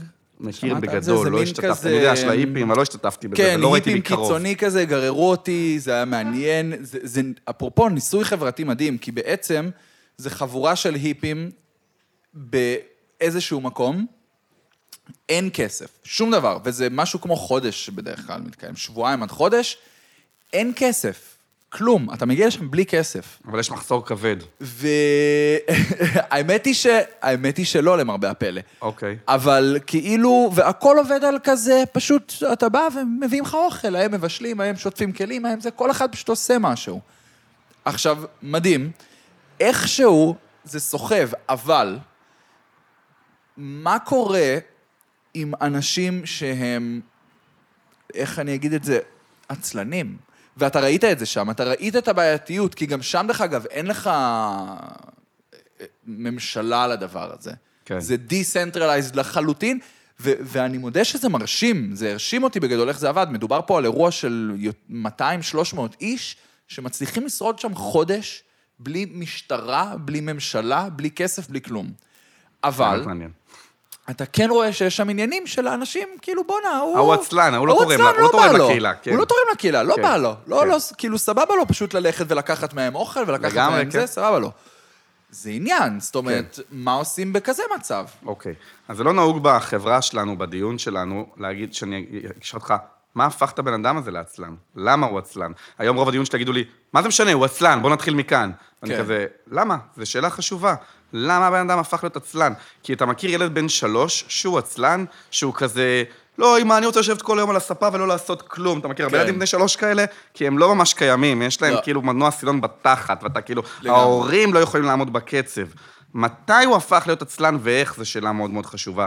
ואחת הסיבות, אם אתה שואל אותי, זה מגיע מכל מיני דימוטיבציה שעושים בדרך. למשל, אגב, רוב החברה היום, רוב האנשים בני 30, תשאל אותם כאילו, אתה רוצה ללמוד, רוצה באוניברסיטה ללמוד, אתה לא מקבל תואר, זה לא משנה לך את הכסף, שום דבר. יש לך רצון ללמוד, להרבה אנשים, רק תעזוב אותי, רק תגמר בית ספר, נראה לך שאני חוזר לחרא הזה? רוב האנשים לא ממש רוצים, בטח שלא מדמיין, מדמיינים את הלמידה הממוסדת. ואחת מהסיבות זה אותו המוסד עצמו. זאת אומרת, ילד קטן, הוא רוצה כל הזמן ללמוד. אבא, למה הירח עגול? אבא, למה הדשא ירוק? יש לו מיליון שאלות והוא רוצה לדעת הכל, והוא רוצה לטעום הכל ולנסות הכל ולעשות הכל. כן. אבל אז מתחיל האבא שלו, מתחיל להגיד לו, תפסיק לבלבל לי את המוח, אין לי כוח, כאילו. אז זה נקרא חיזוק שלילי בפסיכולוגיה, והילד קצת פחות רוצה לשאול שאלות, בטח אם זה נאמר בטון עצבני. והוא מגיע לכיתה, ו- וזה קרה לי, אגב, בתור ילד, ואני שואל שאלה, והמורה עונה לי, ושמחה, אה, איזו שאלה אינטליגנטית. אה, עוד שאלה, מה קורה בשאלה השביעית בשיעור? טוב, חלאס. אני מנסה לסיים, יש לנו בגרויות, יש לנו זה, היידה, היידה, לא- סתום את לא הפה. היה בגרויות, היה כיתה לא ב'. משנה, אבל כאילו, כאילו- היידה, יש תוכנית, עזוב. כן. יש חומר להספיק, מה כן. אתה עכשיו מתחיל לשאול אותי שאלות של הרחב? לא הבנתי, חשבתי שבאנו לפה ללמוד. כן. אני שואל שאלות על לימוד, אני, מה אני שואל אותך? מתי הפסקה? לא. אז אחרי זה שם מתחילות להיות, זה לבחינה?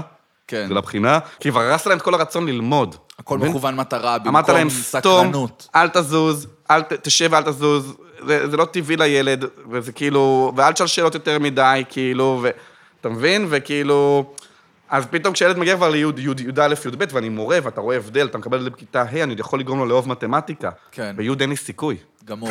אין סיכוי, הרסו את הילד, כן? כן. אבל הוא לא היה ככה, הוא לא נולד ככה. אז קודם כל, בפרויקט ונוס אנחנו שמים על זה דגש. אנשים לא הופכים להיות עצלנים, אתה מבין? הם לא הופכים להיות אפאתיים, הם לא הופכים להיות אנשים שלא בא להם על החיים. הם לא הופכים להיות אנשים שהם לא רוצים לעבוד, שהם עצלנים, שהם לא רוצים ללמוד. הם כמהים ללמוד, הם רוצים להתפתח, הם רוצים לעבוד, הם רוצים לעשות דברים, כל אחד בתחום העניין שלו. הוא הולך ברחוב והוא רואה את התחום העניין שלו בתוך החיים. אם הוא מישהו שמתעניין בהנדסת בניין, אז הוא מסתכל על הדברים והוא אומר, אתה יודע מה הייתי משפר? אתה יודע, יש לי כן. רעיון חדש. הוא כל הזמן רוצה את זה, כן? אז זה דבר אחד. הדבר השני, אפילו אם והיה וחמק מבינינו מישהו ולא שמנו לב, הוא הפך להיות עצלן עם הזמן, שיהיה עצלן. החברה לא קמה ונופלת עליו, וזה לא מפריע לנו. כל התחזוקה הכי בסיסית נעשית על ידי מכונות. אוכל כן. יהיה, אפילו אם כולנו נהיה עצלנים, אפילו אם כולנו מאה אחוז נהיה עצלנים כמעט, יהיה אוכל, יהיה את כל הדברים הבסיסיים. דבר שני, אנחנו באמת לא צריכים את כולם. גם ככה היום, אתה יודע איזה אחוז קטן מהחברה הוא באמת יצרני במובנים שלי, כי מי שמייצר כן. סיגריות הוא אפילו יצרני שלילי, סבבה? הוא בטח כן. לא תורם לחברה. מי שמגדל את הטבק הוא לא תורם לחברה, הוא מרעיל את החברה. כן? זה כמו להגיד, לא, הבחור הזה עושה עבודה חשובה, הוא בא והוא יורה על אנשים עם תת מקלע, כן? מה תעשה כשהוא לא ירצה, כשלא לא יהיה מוטיבציה, כן. כן? אני לא צריך אותו בחברה, הוא כרגע עדיף הגורם שלא מפריע. יהיה לו מוטיבציה. עדיף שלא יהיה לו מוטיבציה, כן. כן. אז אם אתה סופר איתי כמה אנשים באמת תורמים לחברה, עושים משהו ש... הוא גם טוב, גם מועיל, גם יצרני וגם לא מכונה יכולה לעשות. אתה מדבר על שכבה מאוד קטנה, גם ככה. אז עוד בחברה שבה יש הרבה יותר אוטומציה, הרבה יותר מהדברים האלה, לא נורא אם חלק יהיו עצלנים. אבל אני חושב שזה בעיקר נורא להם.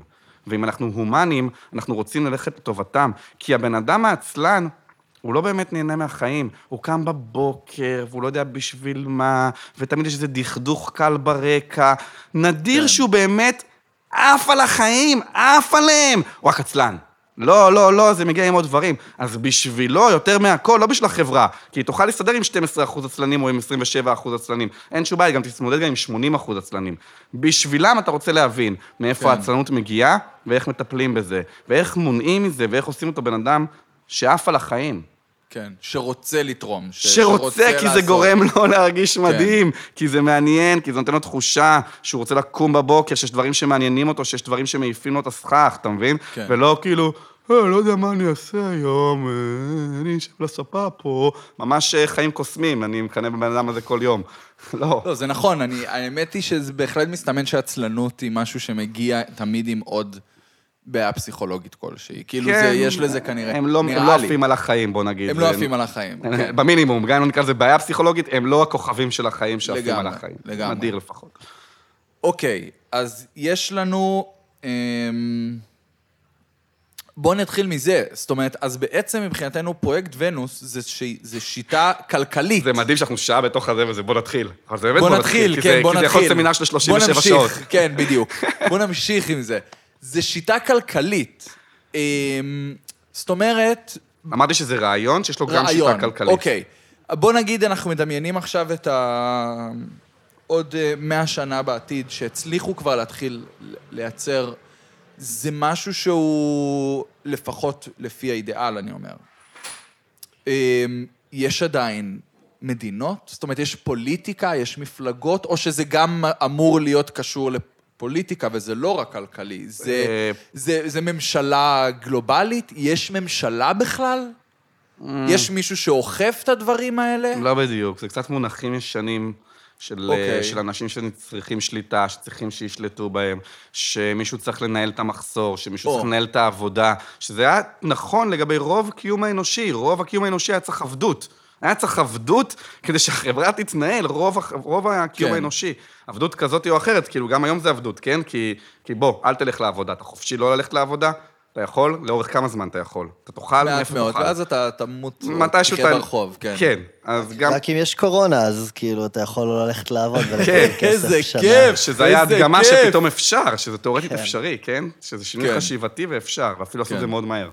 יש אה, מדינות, דרך אגב, אפרופו, זה, זה, זה לא פרויקט ונוס, אבל הכי קרוב לזה, זו דוגמה מעולה, ה-basic זה לראות... income, אה, כן, Basic Income, כן. ובכלל התנהלות עכשיו בזמן הקורונה, לאיך בישראל, איך התנהלו עם זה, איך אנשים פה בפשיטות רגל, עסקים נופלים על הימין ועל השמאל, ויש מדינות אחרות שכמעט שנה... הם קיבלו זה כי המדינה עזרה, האלה קיבלו ככה, האלה קיבלו עזרה, והכל בסדר, והם וזה עברו את זה התנהלות לא והם יחסית... מתוכננת, זה עוד היה בדיוק, בלתור. זאת בדיוק. אומרת שאם היו מתכננים את זה, אפשר לעשות פי מאה יותר טוב. אבל היה להם מספיק משאבים כן. כדי לתחזק מדינה שלמה כמעט, בלי עבודה ובלי וזה זה, תוך במשך כדי שנה. שיש רווחים. זאת אומרת שאם המדינה נתנה לך כסף ואתה קונה את המזון, מישהו מרוויח על המזון. כן. לכאורה אם המדינה הייתה אומרת, אני עכשיו קונה בבלק, בהמון, כן. ונותנת לך מחיר רצפה, אז היה עוד יותר יעיל. ואם כן. המדינה הייתה אומרת, עזוב, אני מלאימה לך את האמצעי, את האמצעי הזה, הוא של... קורונה עכשיו, חבר, מצטער, עכשיו שעת חירום, כן. צו 8, מלאימה לך את זה, אז היה עוד יותר זול ועוד יותר אפשרי. אתה מבין? זה תוך כן. כדי שגם ריפדת עוד כיסים הצליחו של כל מיני לשמור מיליונרים. איכשהו על ה... כן, כן. ועדיין זה היה איכשהו אפשרי, כאילו, אבל אני לא נכנס לפרטים, כי אני באמת לא יודע, לא מכיר כן. את זה מספיק טוב. אה, אבל אז- אין, אה, אין בדיוק אה, אה, את הדברים שאתה מתאר, מדינות במובן של היום שיש גבול, אם אתה מדבר על 100 שנה, שכבר כל העולם הוא כן. בפרויקט ונוס. כן, אני מדבר על זה לא האידיאל, שכאילו, כאילו. אני לא יכול, אני צריך את הפספורט בשביל להגיע לגרמניה. אנחנו יודעים שמבחינה היסטורית פה היה גרמניה, מה שקראו פעם גרמניה, ו- וכאילו, אנחנו יודעים, כל, אתה מבין, יש פה איזו תרבות מסוימת שהיא כאילו, עדיין כן. עם מאפיינים מסוימים וזיקה מסוימת, ו... אבל זה נחלש מאוד. כמו שרובנו לא יודעים מאיזה שבט יהודי, מאיזה מהשבטים אתה? אני זרובבל, מה זאת כי אומרת? אנחנו לא יודעים. ורגע, זרובבל זה שבט או שהמצאתי? אני לא בטוח. אני אין לי. מושג, אין לי מושג, אחי. לא, אה? וחסר לך הזהות.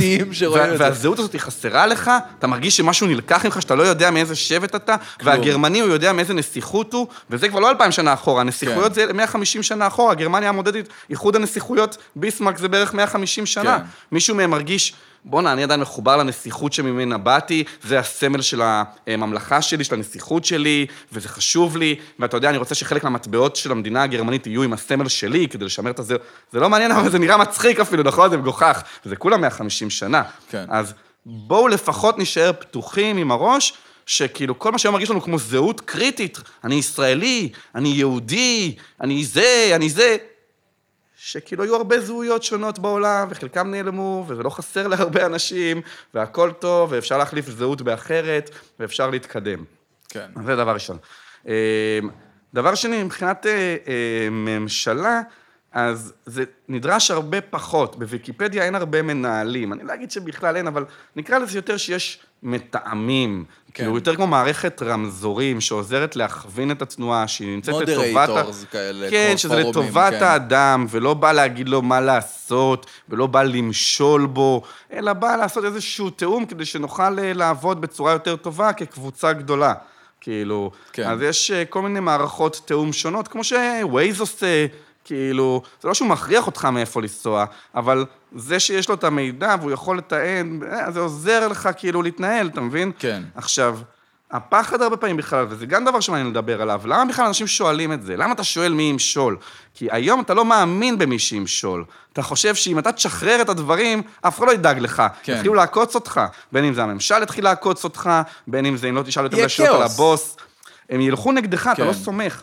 אבל כשאתה כבר כן סומך על דברים, אז אתה לא שואל איך הם מנהלים את זה. האם אתה שואל איך האלגוריתם של Waze עובד, זה מעניין אותך. בוטח לא- בעיניים עצומות. כן, וביום שבו לא תסמוך עליו, אז אתה תתחיל לשאול את זה. כן. אתה, אכפת לך איך המחשב מנהל, מתי הוא מפנה לך תאי זיכרון ומתי לא, כי אתה סומך על זה שהוא פועל לטובתך בגדול, כן. לטובת המשתמש. אבל אם היית חושד במניעים שלו, היית אומר לו, תראה לי איזה תאי זיכרון אתה שומר עכשיו ומה אתה מפנה, אני רוצה לראות, רוצה בקרה על זה, אתה מבין? אני רוצה שקיפות. שקיפות כן. אני רוצה, כן?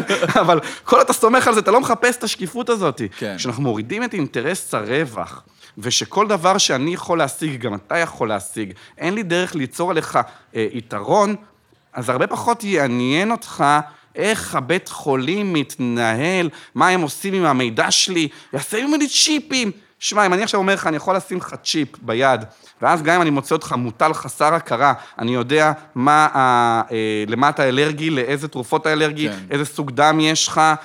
אם אתה אז בוטח בי... מחשדות זה הופך להיות fuck yes, שים לי, כאילו, שים לי צ'יפ, כאילו, בטח, כאילו, ואם אני לא רוצה מתחת לעור, אז ב- בעגיל באוזן. כן. אבל שכאילו, כשאני אגיע לבית חולים חסר הכרה, ידעו לטפל בי, בטח שאני רוצה. כן. אז כאילו, אתה מבין? אז- אז אז זה מגיע מתוך יהיו הרבה חברה פחות שכל כך חשדות כשאתה...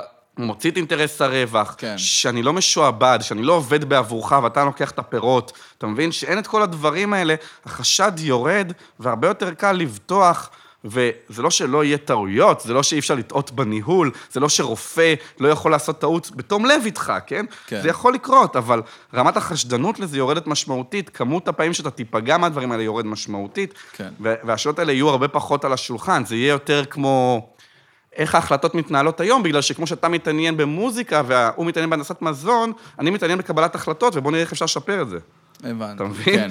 כאילו, זה גם תחום ידע, ועכשיו כן. זה כבר לא עניין של חשד, זה פשוט של עניין, בוא נראה את האלגוריתם, אולי אני יכול לייעל אותו. כאילו סוג של, וזה אני, אני כבר, אתה תגיד שזה מונחים ישנים, אבל זה מה שיש. זאת אומרת, כמו סוג של פוליטיקאי, אבל בלי ההיררכיה. כאילו, יש אנשים עם שהם ידע. לא... שהם- לפוליטיקאי אין שום ידע, הוא אהבל, הוא במקרה הטוב כן. עורך דין. איזה כן. ידע יש לו? מה הוא למד בקבלת החלטות? מה הוא למד בניהול כן. חברה? הוא למד סוציולוגיה, פסיכולוגיה, הוא למד כן. תקשורת? מה הוא למד? יש אנשים שהם המקבלי החלטות, אבל זה לא, זה לא היררכיה במובן הזה שהוא יותר, יש לו יותר כוח, אלא הוא מקבל החלטות כי זה פשוט מה שהוא טוב בו. וזה גם לא כל כך... ואני בסדר עם זה שהוא מקבל את ההחלטות וכן, בשבילי. וזה גם הרבה פחות כללי מאשר אה, אתה מדמיין את זה, כי זה יותר ספציפי. זאת אומרת, אה, יש בתחום הרפואה קבלת החלטות של הרפואה, ויש בתחום ההנדסה קבלת החלטות כן. של- של ההנדסה, אבל יש הרבה פחות קבלת החלטות כללית מהסוג שאתה רגיל לחשוב עליה, כי נכון להיום חברי כנסת מקבלים החלטות גם בהנדסה, גם ברפואה. אין להם הכשרה לאף אחד מהדברים האלה, אבל הם כן. מקבלים החלטות על כל הנושאים, אתה מבין? ואנחנו כן. כזה יותר בכיוון של, כמו שהרופא מקבל החלטה על הרפואה שלך, או מה זה מקבל החלטה? לכל הפחות מייעץ לך, כן? לכל הפחות מנחה אותך. אז אותו דבר, היינו רוצים שכל המערכת הרפואית תהיה מונחה על ידי אנשים, וראו את זה פה בקורונה למשל. יש כאילו אנשי מקצוע, מעט כן. מאוד מהפעמים קיבלו את ההמלצות שלהם, כאילו, כי היה הרבה אינטרסים זרים. אז היום בתוך קבלת ההחלטות יש המון אינטרסים זרים. ברגע כן. שאתה מוציא אותם מהמשוואה, אז אתה רוצה את אנשי המקצוע, ואז אתה רוצה לפעמים איזשהו תיאום ביניהם, וזה טיפה דומה אה, לרמטכ"ל אולי בצבא, שצריך לתאם בין הענפים השונים, ואתה מכיר את זה שלרמטכ"ל אסור לבוא מחיל אוויר? אתה מכיר את העניין הזה? רמטכ"ל לא מגיע מחיל אוויר? לא, והיה לי רק. אחד, היה רק אחד ש... כן. רמטכ"ל חייב לבוא מהקרקע, אה, ומה הסיבה שבדרך כלל נותנים, שאני מכיר לפחות, מעניין אותי אם זה אותו דבר, אתה מכיר את ההסבר? אז בדרך כלל אומרים כי הוא צריך להכיר את היחידות השונות, וחיל האוויר הוא טיפה מנותק. כן. חיל האוויר לא מבין מה זה קרקע, אבל חייל רגלי מבין הרבה יותר מה זה טנקיסט, וטנקיסט מבין מה זה רגלי, מאשר אוויר מבין את שניהם, כאילו. כן. אז אה, הוא חייב לבוא מהקרקע, אה, כי הוא צריך להיות יכול לתאם בין הדברים השונים, והוא צריך להכיר לפחות קצת מזה, קצת מזה, קצת מזה. אז גם פה בקבלת ההחלטות, אגב, גם בתאגיד הרבה פעמים זה יהיה ככה, יש לך סמנכ"לים שונים למקצועות שונים, הם אמורים להכיר את התחום שלהם, כן. הם לא פוליטיקאים, יש דרישות תפקיד, מה צריך להיות הידע שלו בתחום, כן? הקפיטליזם מבין את זה. כאילו, כן. בתוך תאגיד הוא מבין את זה. אה, בכלל, הרבה פעמים אתה, אנשים כאילו חושבים על זה, אני אומר, תסתכל איך תאגיד שאכפת לו מהרווח שלו, תראה איך הוא מתנהל. פתאום, זה לא עובד כמו שאתה רגיל לחשוב שככה זה צריך להיות, כאילו. כן. אז, אמ, אז יש להם זה, אבל יש גם את המנכ"ל שאמור, לפחות, כדאי שהוא יכיר קצת מכל התחומים, שהוא קצת יבין חשבונאות וטיפה יבין אה, את הצד המשפטי. לא, לא המון, לא כמו המשפטן הראשי שלו, אבל כאילו, לפחות להבין את המונחים. הוא לא יכול כאילו להיות במצב שהוא אומר, לא יודע, תעשה מה שאתה מבין, אני לא מבין כלום ממה שאתה מדבר. כן. אתה מבין? כן. צריך שלפחות המונחים יהיו מוכרים לו. אז יהיו אנשים שהם ג'נרליסטים, שהם יכירו קצת מהרבה תחומים, שנגיד היום אני יודע קצת מהרבה תחומים, רכשתי את זה עם הזמן, וגם הרבה פעמים בפרויקט ונוס, כי שואלים אותי על פסיכולוגיה, שואלים אותי על זה, שואלים אותי על זה. כן, אז צריך התחלתי ל- להכיר יותר רוחב, והם יהיו, יוכלו לתאם בין המקומות השונים, בין הגישות השונות, כי כמו שאמרתי, נתתי דוגמה של הבית ספר, שאולי אתה רוצה גם משווקים שם. אתה גם אולי רוצה אנשי בריאות שם, שיגידו כאילו, שומע, הכיסאות האלה זה לא בריא. אתה רוצה הרבה תחומים שישתלבו ביחד, אבל גם יהיה לך טוב שיהיו אנשים שיוכלו לקשר בין הדברים, שיוכלו לעזור להם בתקשורת, כי ההוא מדבר ומבין רק את זה, וההוא מדבר ומבין רק את זה, ומישהו צריך לקשר ולתרגם ביניהם. אז, אז אה, יהיו דברים כאלה, והרבה מקבלות ההחלטות המקומיות והספציפיות בכלל יורדות למחשב.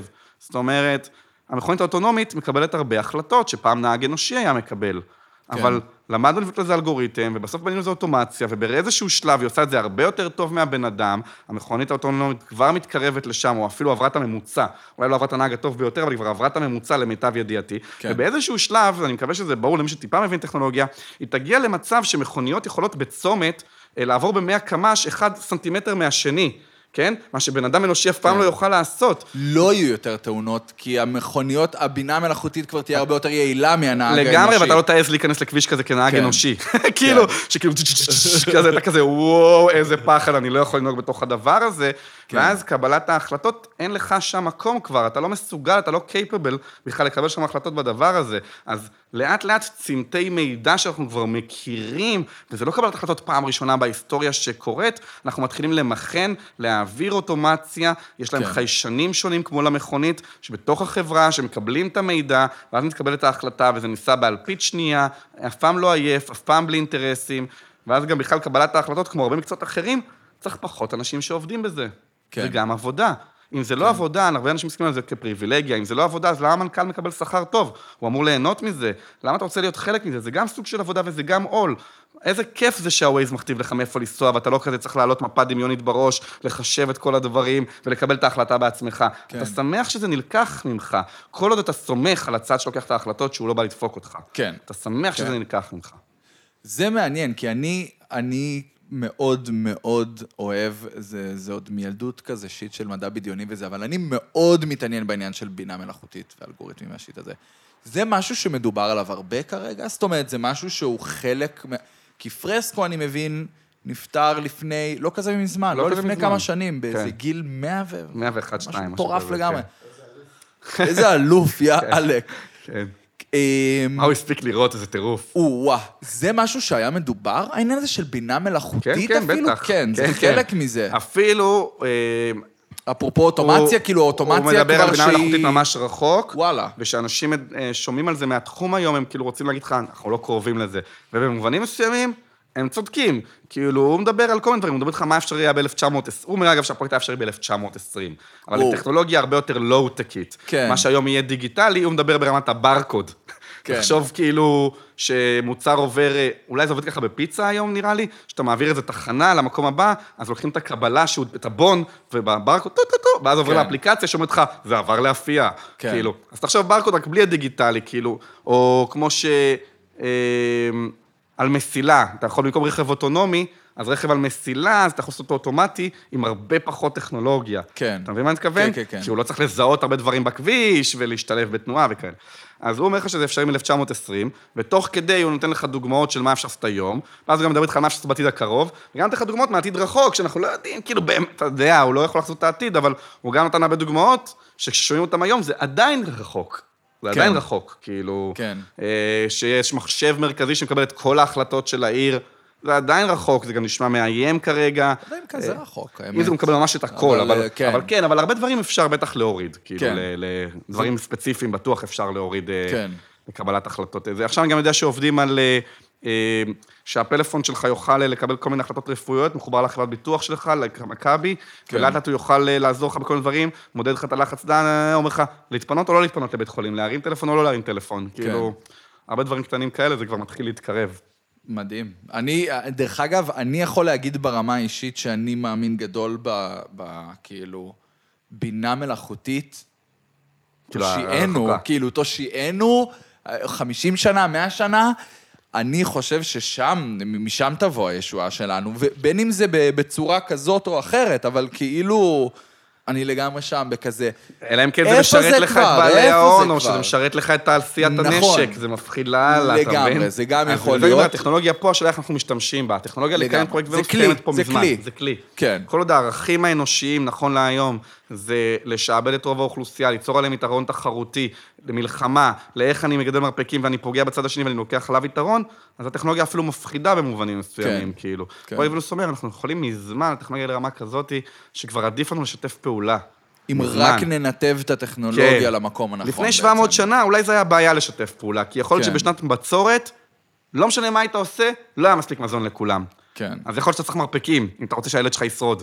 יכול להיות. אין אנחנו לא צורך שם. במרפקים יותר. אנחנו לא שם כבר, די. אני, שנייה, אני... חייב להשתין? כן. גם אני, אבל אני אתאפק. תלך, אני בינתיים, יש לי שאלה. יאללה.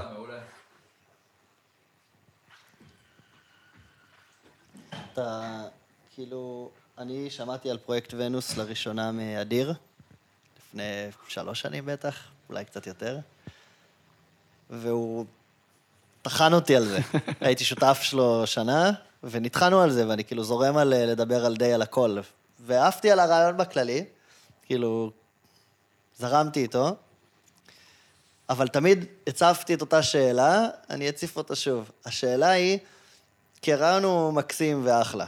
השאלה אם הייעוד שלו, כאילו בעולם שאנחנו נמצאים בו היום, ואיך שרוב העולם תופס את החיים, כאילו, כמו שאתה בטח יודע, רוב האנשים עדיין סולדים מהרעיון, או מפחדים ממנו, בלה בלה בלה. אז אם אין, אם אי אפשר לרכז את, את המאמצים על לחפש פתרון, להנגיש את זה בצורה יותר אה, נכונה. זאת אומרת, אם אני, כמישהו שמקבל את הרעיון וחושב, ש... וחושב שיכול, אה, כאילו, יכול להיות, להועיל לרוב האנשים בעולם, עדיין תופס את הרעיון כמשהו שהוא רחוק, לא רחוק, ישים. קשה, לא ישים, כאילו, כן. ואני עדיין, ואני בעד, ואני אומר, כאילו, אני, אני בעד, אני, אני בא, כאילו, אני, אני, כן. אני הולך על זה. ועדיין זה נשמע לי כמו משהו שיפחיד את רוב האנשים, ושייקח לו הרבה זמן, האם לא שווה למצוא את ה... דרך את להציג את את זה. הדרך להציג את זה, או את הדרך, או אפילו, או אפילו לחשוב על איזשהו רעיון אחר שהוא פחות ירתיע. כאילו, כן לקחת את המקום הזה של אה, משאבים, אה, יכולת של, אה, יכולות של אה, מכונות, כל מה שבעצם הרעיון מציג, אבל להביא איזשהו פתרון שהוא, שהוא מש, פתרון אחר. כאילו להציג פתרון של, שגם לאנושות היום יהיה יותר נעים לשמוע, יותר רך. כאילו, מאשר החיים שאתם חיים עכשיו לא טוב, זה החיים הנכונים, מעט אנשים יעשו ככה, וגם המעט האלה יהיה להם את ה... אה, זה עוד הרבה זמן, מאשר לקחת את הרעיון הזה, כש, כשהוא בכללי, כמעט כל בן אדם, אני מניח שתדבר איתו, הוא יגיד לך, פגז, אבל איך ואיך ואיך ואיך, אז למצוא את המשהו היותר נעים, את המשהו היותר נגיש, משהו שיהיה יותר פשוט לאנשים לקבל. ואז גם לזרז בעצם את התהליך, גם כי בסוף, אה, אף אחד לא יודע לאן אנחנו הולכים. כאילו, יכול להיות שעוד מאה שנה נגיע למקום שבו יש הרבה אנשים שהם אה, תומכים בדיוק ברעיון הזה של פרויקט ונוס ובצורה הקיימת שלו. מצד שני, יכול להיות שהרבה מאוד אנשים יקבלו את הדרך חיים של פרויקט ונוס, אך היישום שלו יקרה בפועל בצורה אחרת לגמרי. לגמרי. אני, ו- אני בעיקר, בעיקר פרויקט זה בעיקר רעיון. כל הדברים של היישום שאני מזכיר, הם כמו דוגמאות כדי לצייר לנו איך דברים יכולים להיראות כשאנחנו נעשה שינוי מחשבתי. זה יכול להיות באמת בהרבה דרכים שונות, באמת בהרבה דרכים נכון. שונות. סתם, כמו שאמרתי לכם, יהיה לך צ'יפ פה, או שזה בכלל יהיה ויירלס באוזן. כאילו, כן. זה, זה באמת לא משנה, זה באמת יותר הקונספט, הרעיון החשיבתי. הרעיון החישב- כשאנשים יעשו את השינוי החשיבתי הזה, הם יביאו את הקונספט שלהם לפרויקט ונוס. נכון, זה אבל ממש אז, לא בהכרח מה אבל שאני אז אולי מציע. בגלל, בגלל ה vision הסופי שהוא כאילו, כמו שאתה אומר, הוא לא חייב להיות הרעיון הזה, אבל בגלל שהוא קיים, הוא מרתיע מראש אנשים. זאת אומרת, אם לא היה קיים הרעיון הסופי, אלא זה היה נתפס כצורת מחשבה, והיו מין... ו, ו, אתה וזה- חייב לצייר לאנשים משהו. זה מאוד קשה, אחרי אתה מדבר במילים גדולות, וזה... לאנשים זה- עם מספיק דמיון, כן, כאילו. זה נורא קשה, זה נורא קשה, ואתה כאילו... חושב שבצורה להשאיר את זה הקיימת- אמורפי מדי. אבל בצורה הקיימת שלו היום, כרעיון סופי שרק... זה לא רעיון לצ- סופי, זה... לא, זה- ב- ב- זה איל- זה אי- איור, זה איך זה נקרא? אה, כן, סקץ' כזה. כן, זה, זה זה, רק, זה אה, אילוסטרציה, זה אילוסטרציה כן. אחת, וגם אגב יש כמה. באמת, אני גם לפעמים מצייר כל מיני אילוסטרציות שונות, אפשר לצייר כל מיני אילוסטרציות. כן. אני יכול לצייר אילוסטרציה יותר מכנית, אילוסטרציה יותר אומנותית, כל אחד כאילו ל- לזה שלו, ואני גם חושב שבאמת יכול להיות שיהיו הרבה ערים שונות, יהיו ערים יותר אומנותיות, יותר כאלה, ויהיו ערים שבהם יתרכזו יותר אנשים שהם מדענים וטכניים, וזה מדליק אותם, ויהיו ערים שיהיו יותר סביב עבודה עם אנשים וחינוך, ויכול להיות שהם יספקו שירותים אחת לשני, כאילו, אה, זאת אומרת, החבר'ה של הטכניים יבואו, תקשיבו, אולי אתם יכולים, המצאנו משהו חדש, אולי אצלכם בחינוך, אתם יכולים להיעזר בזה איכשהו. ואנשי חינוך מסתכלים על זה ויגידו, לא יודע מה זה, תפעיל את זה רגע, תראה את זה, מה אתה רוצה, תעשה איזה הדגמה. אז אומרים, אתה יודע מה? אתה זוכר את הבעיה שהייתה לנו בחינוך בכיתה ז' עם הפיזיקה? יכול להיות שזה יכול לעזור לנו.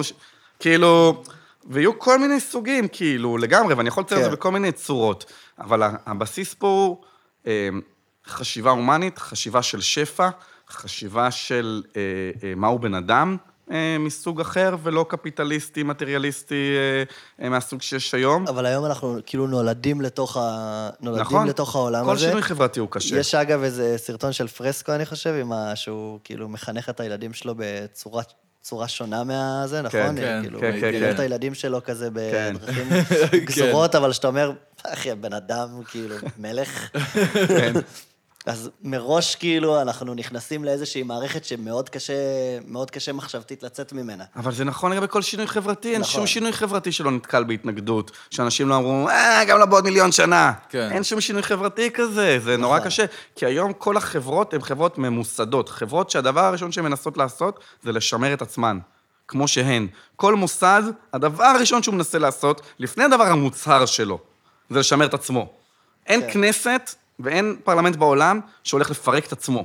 שהולך להגיד, אתם יודעים מה? הרעיון של פרלמנט הוא מיושן, בואו נפתח איזה גוף ציבורי מקצועי, מי בעד לפרק את הכנסת? זה לא הולך לקרות, אתה מבין? כן. כאילו, לא יהיה שום מוסד כזה, בית משפט, הוא לא הולך להגיד, בית המשפט העליון, תקשיבו, כל השיטת משפט שלנו מבוססת על המשפט הבריטי מלפני 400 שנה. זה הרבה לפני שהבנו במשהו במדעי התנהגות. בוא נעשה שו- זה, בוא בוא- נעשה כמו בוא יובל נפרק את דיין. עצמנו. נעשה כמו יובל דיין ב-The Voice. נלך כאילו לכנסת, נלך לכנסת, וכשנגיע אליה נגיד, אה, זה חרא של דבר, בוא נשנה את זה. כאילו, היא הגיעה ל-The Voice כזה, והיה ברור שהיא הולכת לזכות, ואז באיזה, נכון? באיזה גמר או חצי גמר, היא אמרה כזה, אה, לא משנה, אני פורשת כבר, כאילו, אתם כבר אוהבים אותי, אני אהיה זמרת מצליחה, אני לא רוצה לזכות. כאילו, מקימים זה מפלגה כזה? אז זה כזה להקים איזה מפלגה כן. מוצלחת, להגיע, ל, כאילו להגיע לראש, ולהגיד כזה, אנחנו לא באמת רוצים. להיות שותפים לזה, עבדנו עליכם, כן. אנחנו בכלל הגענו לכאן כדי לעשות את זה. כן. אז בוא נגיד שזה 62 נדיר. מנדטים כזה, פרויקט ונוס קיבלו 62 מנדטים. תודה רבה לכל עם ישראל, אנחנו מפרקים את הממשלה ברגע זה. אין יותר מדינה, ביי. דליט לכל הקבצים. אין יותר, כן. נגמר. אז אה, זה נדיר, זה נדיר מאוד. אגב, אחד מהדברים שאני אהבתי, שפרויקט ונוס מציע שונה, זה שהוא מציע להיות אה, אה, חברה מתהווה. זה אומר שהתפקיד הכי חשוב של הדור שמקים, זה לאפשר לדור אחריו למחוק ולעשות חדש, לעשות אחר. להבין שכל הרעיון שלך הוא טוב לעכשיו, למאיפה שאתה באת, במקרה הטוב, אם הוא טוב, הוא טוב לעכשיו, למאיפה שאתה באת. הילדים שאשכרה ייוולדו לוונוס, הם יהיו כל כך שונים מאיתנו, כן. שכשהם יגיעו לגיל 20-30, יגידו, איזה מפגרים אבא ואימא. באמת. כן. הם באו מכאילו עולם כל כך... פדיחה, אל תגיד את זה לידם, הם לא מבינים על מה אתה מדבר בכלל, כאילו, אתה מבין? הם, כן. הם לא שם, הם לא יכולים לעכל את מה שאני ואתה מבינים.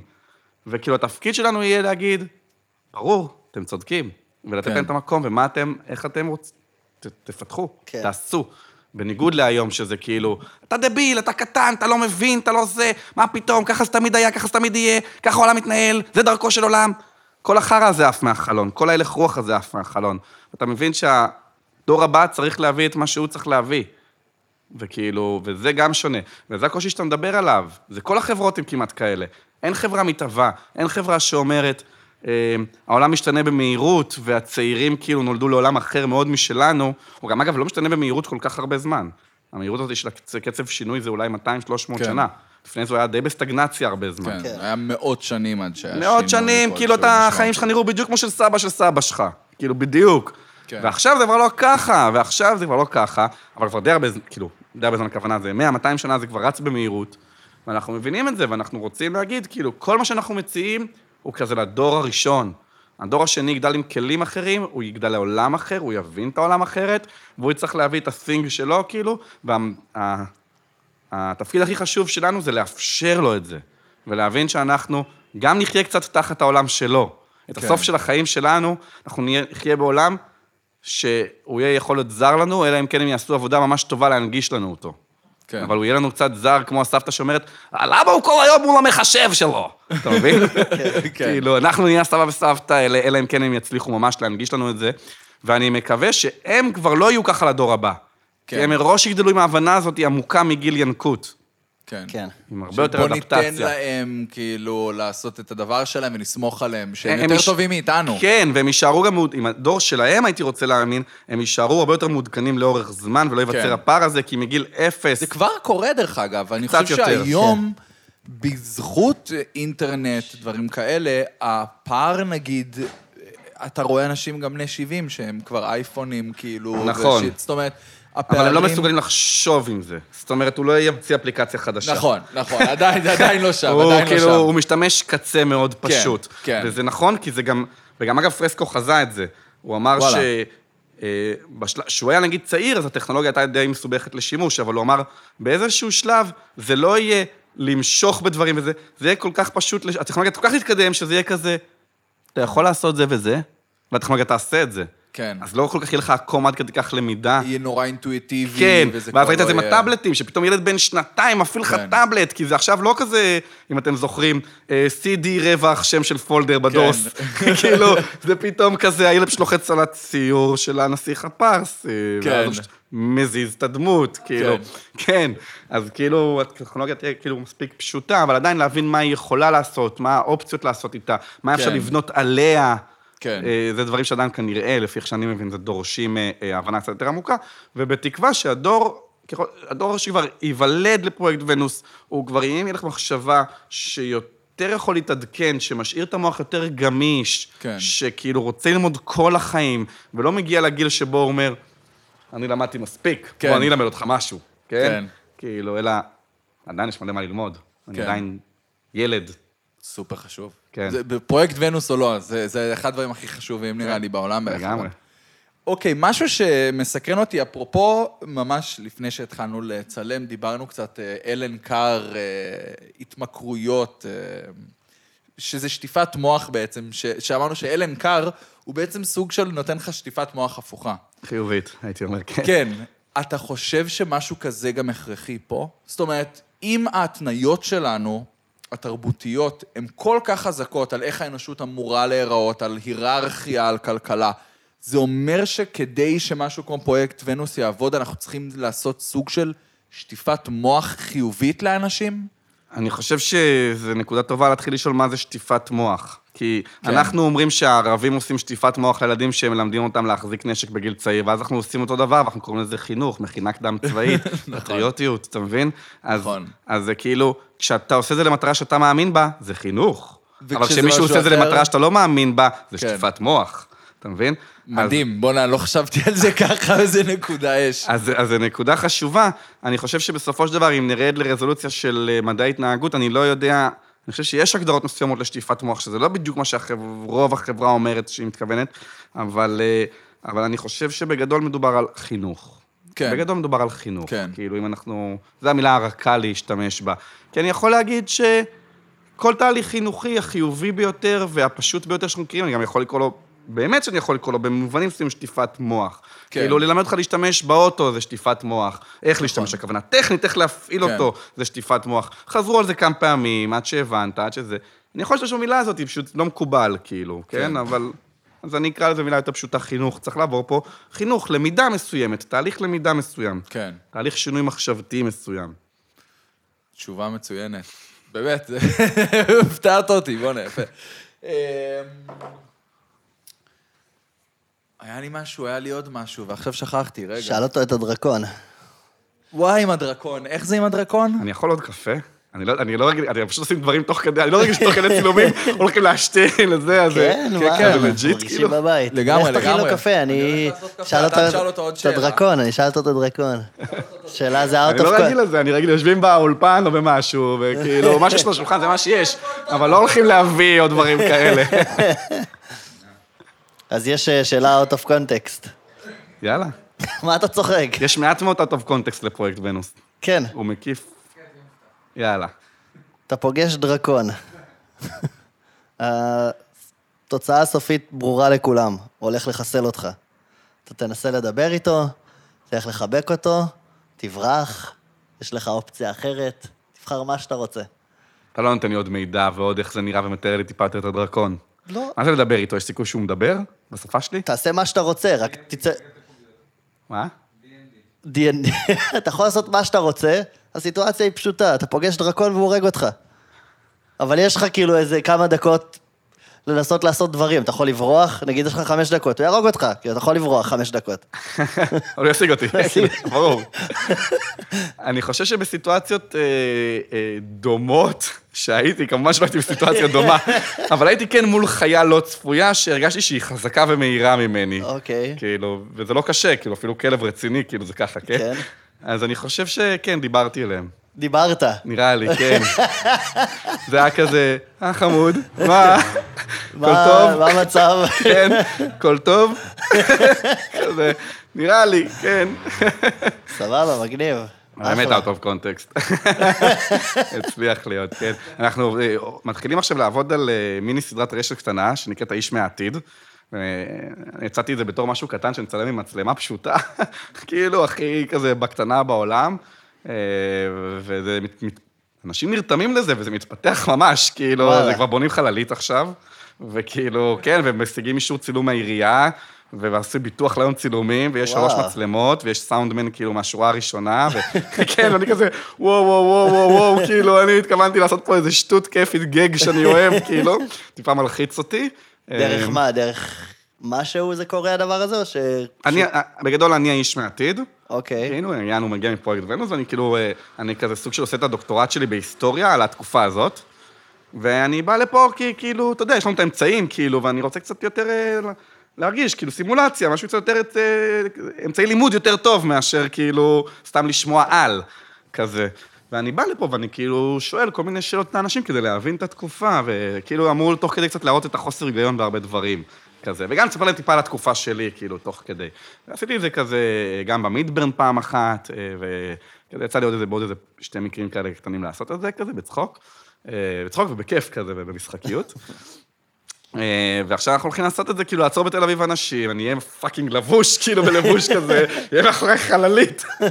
בשתי מקומות ישיבה בחללית, שאנחנו כאילו, אנחנו נראיין אחד את השני, נדבר אחד עם השני, מיקרופונים, בום מלמעלה, זה הולך להיות רציני. מגניב. ויהיה כאילו שיח על זה כזה, וזה יכול להיות חמוד ממש. אז גם אמור להכניס קצת רעיון של פרויקט ונוס, וגם כזה סתם אפילו, בלי להכניס רעיונות חדשים, פשוט תהייה על כאילו, על הרבה דברים שנראה לי הרבה מאיתנו מרגישים. אחד הדברים שהכי ככה, בית ספר. זה ברור שמשהו שם לא הגיוני, כאילו, כן. בכל התהליך הזה. ללמוד, לא בדיוק למדנו, חדוות לימוד לא בדיוק הייתה, זה די הרגיש כפייה, זה די היה כפייה, כאילו... ולי ממש אני מרגיש, תודה רבה. אני ממש מרגיש שכאילו יש לי פוסט-טראומה מבית ספר, אתה. צריך לראות את המשפט של סבא של ג'ון ג'ון על היום הראשון שלך בבית ספר. מה זה, מה זה? פשוט סיכם את זה הכי טוב שאי אני חייב פעם לשמוע. מישהו... מה?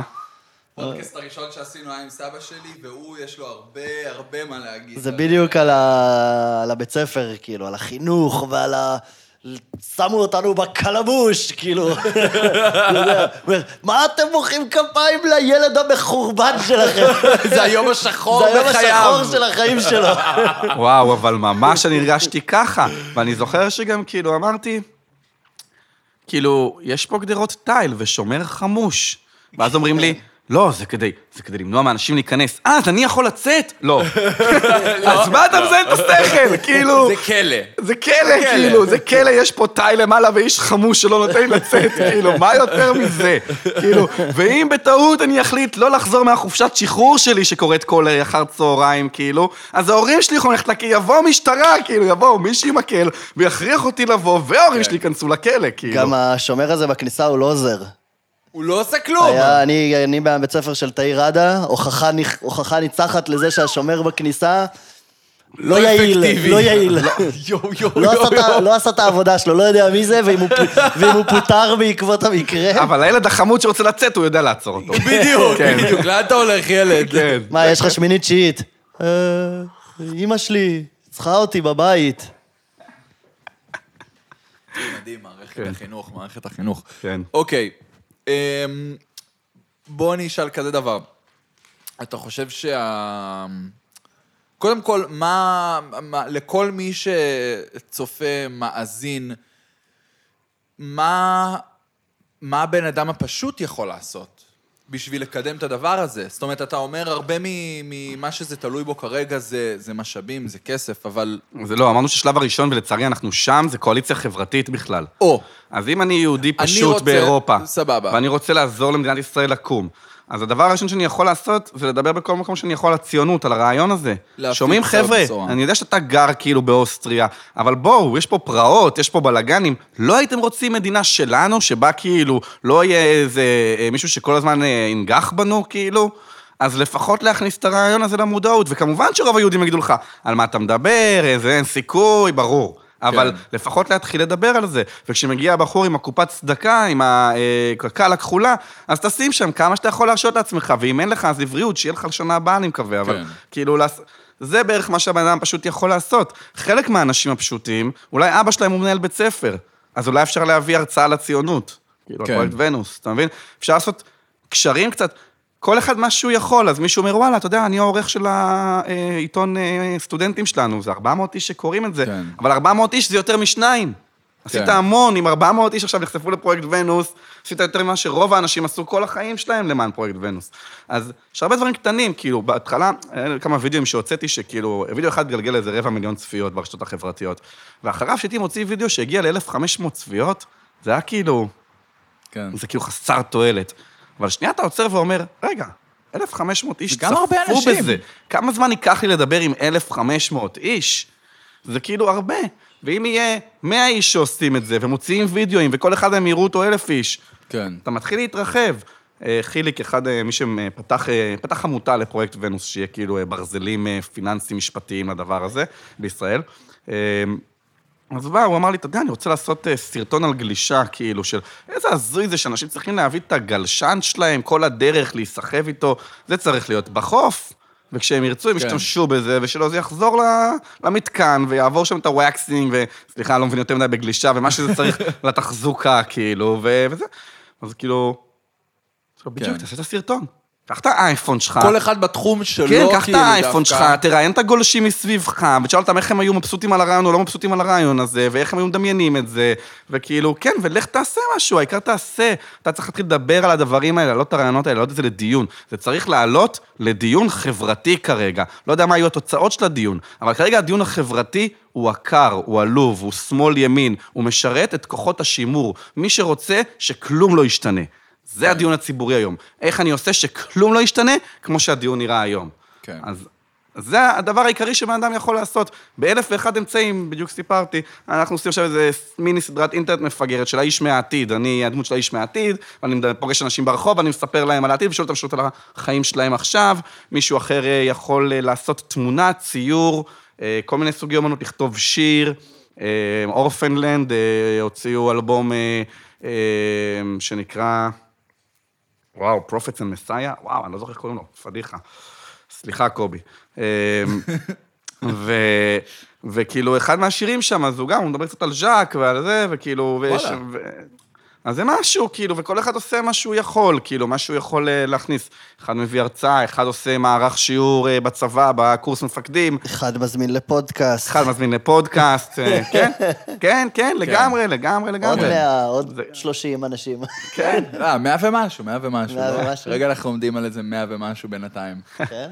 לגמרי, לגמרי, כאילו, וזה באמת יכול להיות אלף דברים קטנים, לעשות share לפוסט שלנו, share לוידאו שלנו, אה, לשלוח את זה בוואטסאפ לחברים סלקטיבית, שאתה חושב שיעופו על זה, בוא תראה את הזה, בוא תראה את הזה. יש לך שאלות? לא יודע, בוא ניכנס ביחד, נחפש באינטרנט אם יש תשובות, באתר יש שאלות תשובות. אה, לא יודע, אבל יש לי את הטלפון של יונתן, בוא נשאל אותו, אולי יש לו כן. זין לענות. אה, כאילו, זה פשוט להתחיל לגלגל. זה פשוט כן. להתחיל לגלגל, אה, וכרגע, כמו שאתה אומר, לבן אדם פשוט אין לו רשת תקשורת, אני לא יכול להגיד לו, מה אתה יכול לעשות? אה, תזמין אותי ל prime time בערוץ 2 ונדבר. כאילו, כן. אוקיי, ברור לי שלא, אתה לא יכול, אבל תעשה מה שכן. כן. אמ, לא, חשבתי שאתה רוצה לשאול משהו, אתה מחזיק הרמתי את המיקרופון? כן, כן, בדיוק, זה בעיה, בגלל זה אתה. צריך stand, נו, כל פעם שאתה מחזיק את. המיקרופון, אני כבר דרוך. אז אה, אולי סוף סוף הוא דביל הזה יגיד משהו. תביא איזה stand. יש לך stand? איי, אני אשרוף אותך בחיים, אז שיפו. מה אתה מזיין את המוח? אני בא לקראתך, אני בא לקראתך, אומר. ש- אומר שאני לא מחזיק, אתה לא שאני נכנס. מחזיק כי אני לא מדבר, ואני עושה איתך חסד בכלל, אני ש- לא אומר שאין לך עוד סטנד. כשלי בכלל יש עושה עיר לך טובה. אוטופית, כשלי יש עיר אוטופית, אתה לא נכנס, חביבי, אתה לא חלק מהפרויקט.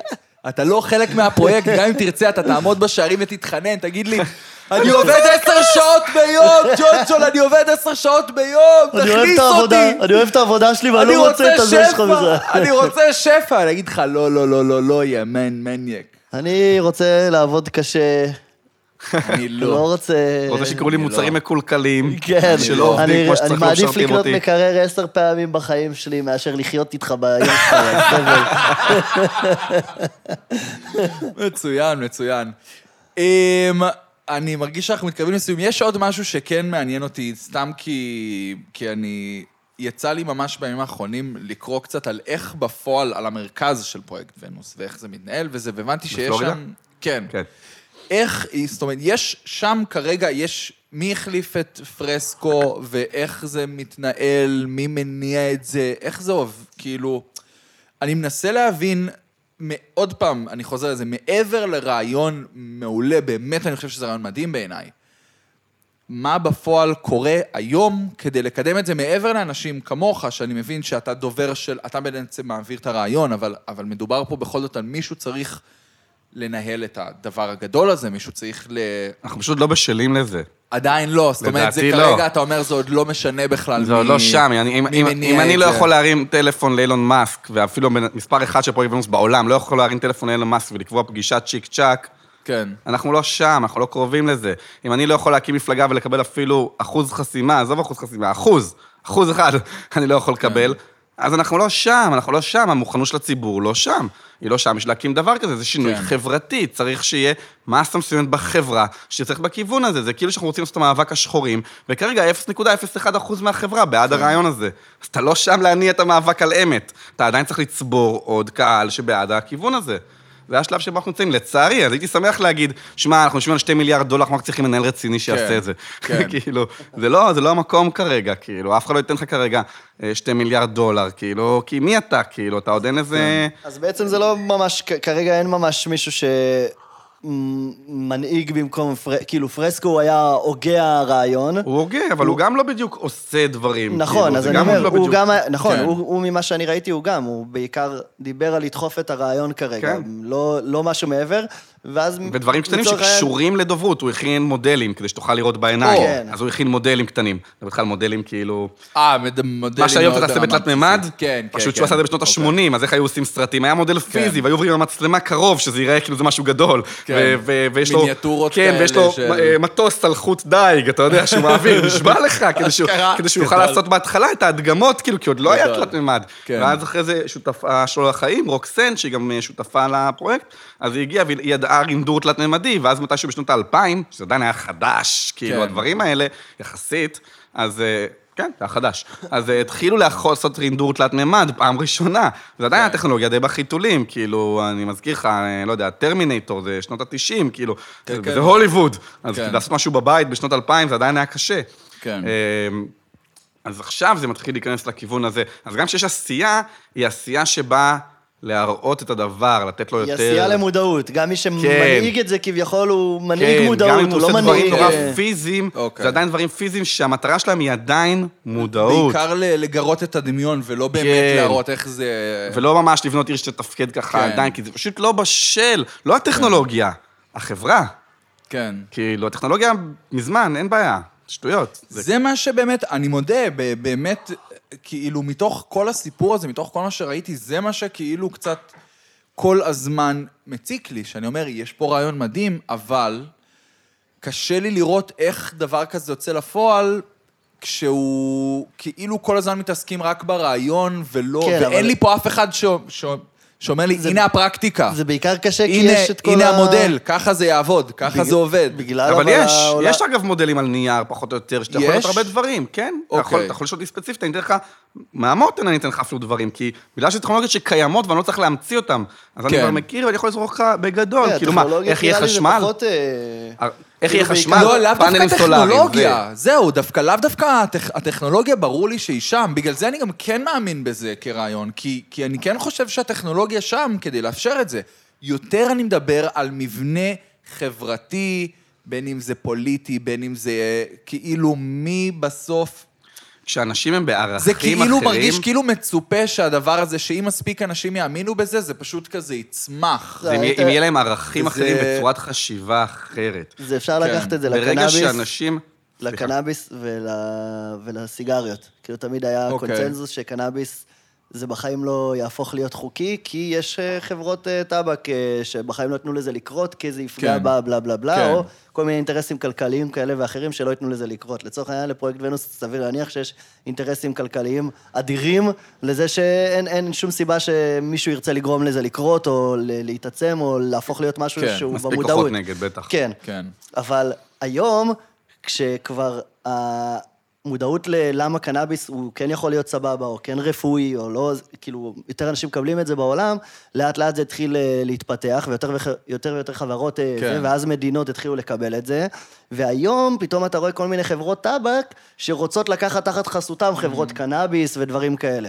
לצורך העניין, אם כן. המודעות של פרויקט ונוס תעלה ותעלה ותעלה, אתה יכול לדמיין תסריט שבו גם מדינה תגיד לעצמה, בוא נעשה אנחנו את הניסיון כן. הראשון של... אה, לגמרי, אני- הפרקטיקה תגיע בוא, אחרי, כאילו בוא- בוא- שאנשים כן. בכלל יבינו ויאמצו את הרעיון. ברגע, כן. ש, ברגע שזה יהיה כאילו במודעות גדול, אז יכול להיות שמדינה תגיד לעצמה, אם אנחנו נהיה הראשונים שנעשה לגמרי, את זה, איזה זה- יתרון יהיה לי, זה- ואיזה- איזה יתרון יהיה לי, ו- ואיזה כבוד יהיה כן, לי, ואיך ואיזה- יסתכלו עליי בעולם, ואיך המעמד שלי ערכי. אני לגמרי יכול כן. לדמיין את ישראל, אומרת, וואלה, בוא ניקח את הטכניון, את מכון ויצמן, את התעשייה האווירית, כאילו. ברגע שיש פה מספיק אנשים בעם שכבר בעד זה, בעד זה, אני- אני ורוצים ממש- לראות ממש- את זה. אני ממש חושב אחרת כן. ממך, אני חושב שאין סיכוי בעולם? שזה יקרה בישראל. יש פה כל כך, באמת. לא, לא, זה לא... ההיגיון לא שזה בקטע התחיל במדינות לא סקנדינביות. לא בקטע של אאוץ', יותר בקטע של האוכלוסייה פה יותר מדי מורכבת ובעייתית, כדי שדבר כזה יתאפשר מבחינת דת, מבחינת צבא, מבחינת... כאילו, המשאבים פה מרוכזים יותר מדי למקומות שהם לא זה. ולקחת את זה שהוא רעיון כאילו, שהוא אוטופי בחזון שלו, ולהפוך אותו בתוך מדינה שהיא כל כך רחוקה מזה, זה משהו שהוא פחות ישים, וכן באיזה מדינה כן. סקנדינבית כזאת, שהיא גם ככה סוציאל דמוקרטית, והיא מאוד, אה, גם ככה עובדים פחות שעות, ומרוויחים יותר כסף, ודברים כאלה. זה יותר ישים, והייתי מצפה שזה יגיע גם יותר ממדינות כאלה, כן. ואז יתחיל להתגלגל. או מאיזה אולי? מדינה בארצות הברית שהיא יותר... קולורדו- כזה. אם קולורדו כן. באו עם הוויד, קולורדו או... באתי גם להגיד, כי קליפורניה הם יותר מדי תקועים עדיין בהוליווד, הם גמורים כאילו.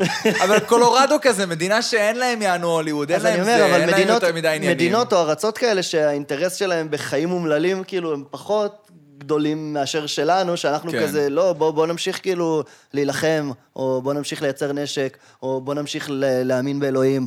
אתה יודע, כל מיני כן. דברים כאלה, פחות סיכוי שזה יקרה כאן, אבל במדינות אחרות שבהן החופש הוא יותר גדול מהבסיס, אז למה שלא יישפעו לזה יותר מהר? בעבור מדינה, לבוא ולהחליט שזה כאילו פרויקט שהיא עושה, ועכשיו היא בונה תוכנית חמש-שנתית, רק כדי לבנות את המערכת. לא, לא לבנות פיזית, רק לבנות את התוכנית. לקחת את טובי המומחים שלה, את האנשים שלה, את האנשי חינוך, וכבר מבינים, ובמדינה הזאת כבר יש מיליוני של אנשים, מיליונים של אנשים שהם כבר בראש הזה, שהם כן. כבר שם, ואז... לשאת, לשים על זה מספיק כסף, כדי שיהיו אנשים במשכורת שיתכננו את זה. ואז עוד חמש-שש שנים בשביל להקים את זה. בשביל מדינה זה כלום. זה כן. שום דבר, כאילו, זה באמת לא אה, גדול. זה גדול בשבילי ובשבילך, זה ענק בשבילי ובשבילך. כן. אבל למדינה, אפילו במדינה קטנה כמו ישראל, ובטח מדינה כמו סקנדינביה, או ארה"ב, או בריטניה, או, או צרפת, זה קטן. זה להחליט שהם רוצים לנסות את הדבר הזה, שהם רוצים לעשות את השינוי הזה. ניסוי, כן, ניסוי הקושי הוא. להגיע למצב שהם רוצים לשנות. כן. זה הקושי, זה האתגר. once כאילו איזושהי חברה, איזושהי מדינה, כאילו, הגיעה למסקנה שהיא רוצה לעשות את זה, זה זה, שטויות, זה להעמיד. את המשאבים לדבר הזה ולייצר אותו, זה אני לא... באמת הייתי, אני כאילו, אנחנו כבר לקראת הסוף כזה, כן, נכון? גם אני לקראת, אני חייב חושב ש- ללכת. אני חושב שאני, אם אני הייתי צריך, ל- אם הייתי צריך לעשות את זה, כאילו, ולהוביל את זה, ובאמת, תכלס, אני בחיים שלי לא עושה הרבה דברים, והייתי מחליט כזה, זה, זה, זה, אני הולך על זה, הייתי נכנס לפוליטיקה, בכל הכוח, כאילו, ומנסה להשתחל לאיזו מפלגה שאני יודע שהיא תהיה ב...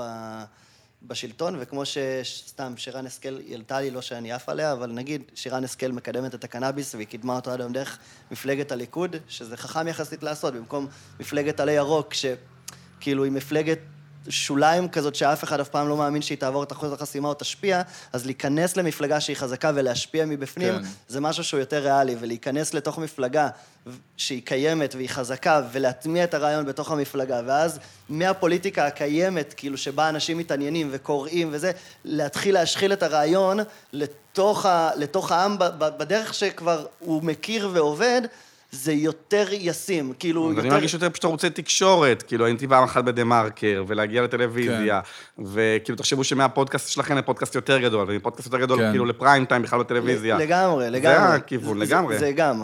ויצא להיות כ- ברשת כ- א', יצא לי להיות, כאילו... כן, סתם זה- כפוליטיקה, כאילו הפוליטיקה היא נתפסת אצלי כמקום ארור, שצריך שייכנסו אליו אנשים כאילו שדוחפים רעיונות חכמים יותר, חדשים, לשינוי, לשינוי המערכת, לשינוי המערכת מבפנים או לפירוקה לחלוטין, וכדי לפרק מערכת צריך להיכנס אליה. זאת אומרת, כאילו הייתי מצפה שזה כן יגיע מתוך הפוליטיקה, זאת אומרת, כשתהיה עיר ניסיונית כזאת, היא כנראה תגיע כי מישהו בתוך הכנסת כבר... אה, יכול להיות, אני פשוט מרגיש שזה עדיין לא בשל אפילו כן, לזה. כן. אפילו לזה זה עדיין קטן מדי, כן. כאילו. זה בתחושה שלי. יכול להיות. זה עדיין כזה זורקים רשתות לכל הכיוונים במקומות שאפשר. אז בחירות אה, 2020 ו... באתי להגיד בחירות 2024, אבל כנראה זה יהיה זה יהיה- בחירות חמישיות 2021 או 2022. שימו ונוס בקלפי, אני אומר. זה הדיבור. אין... אה, לגמרי. אמ, נראה לי שבנימה זאת, נגיד לך תודה רבה. רבה רבה.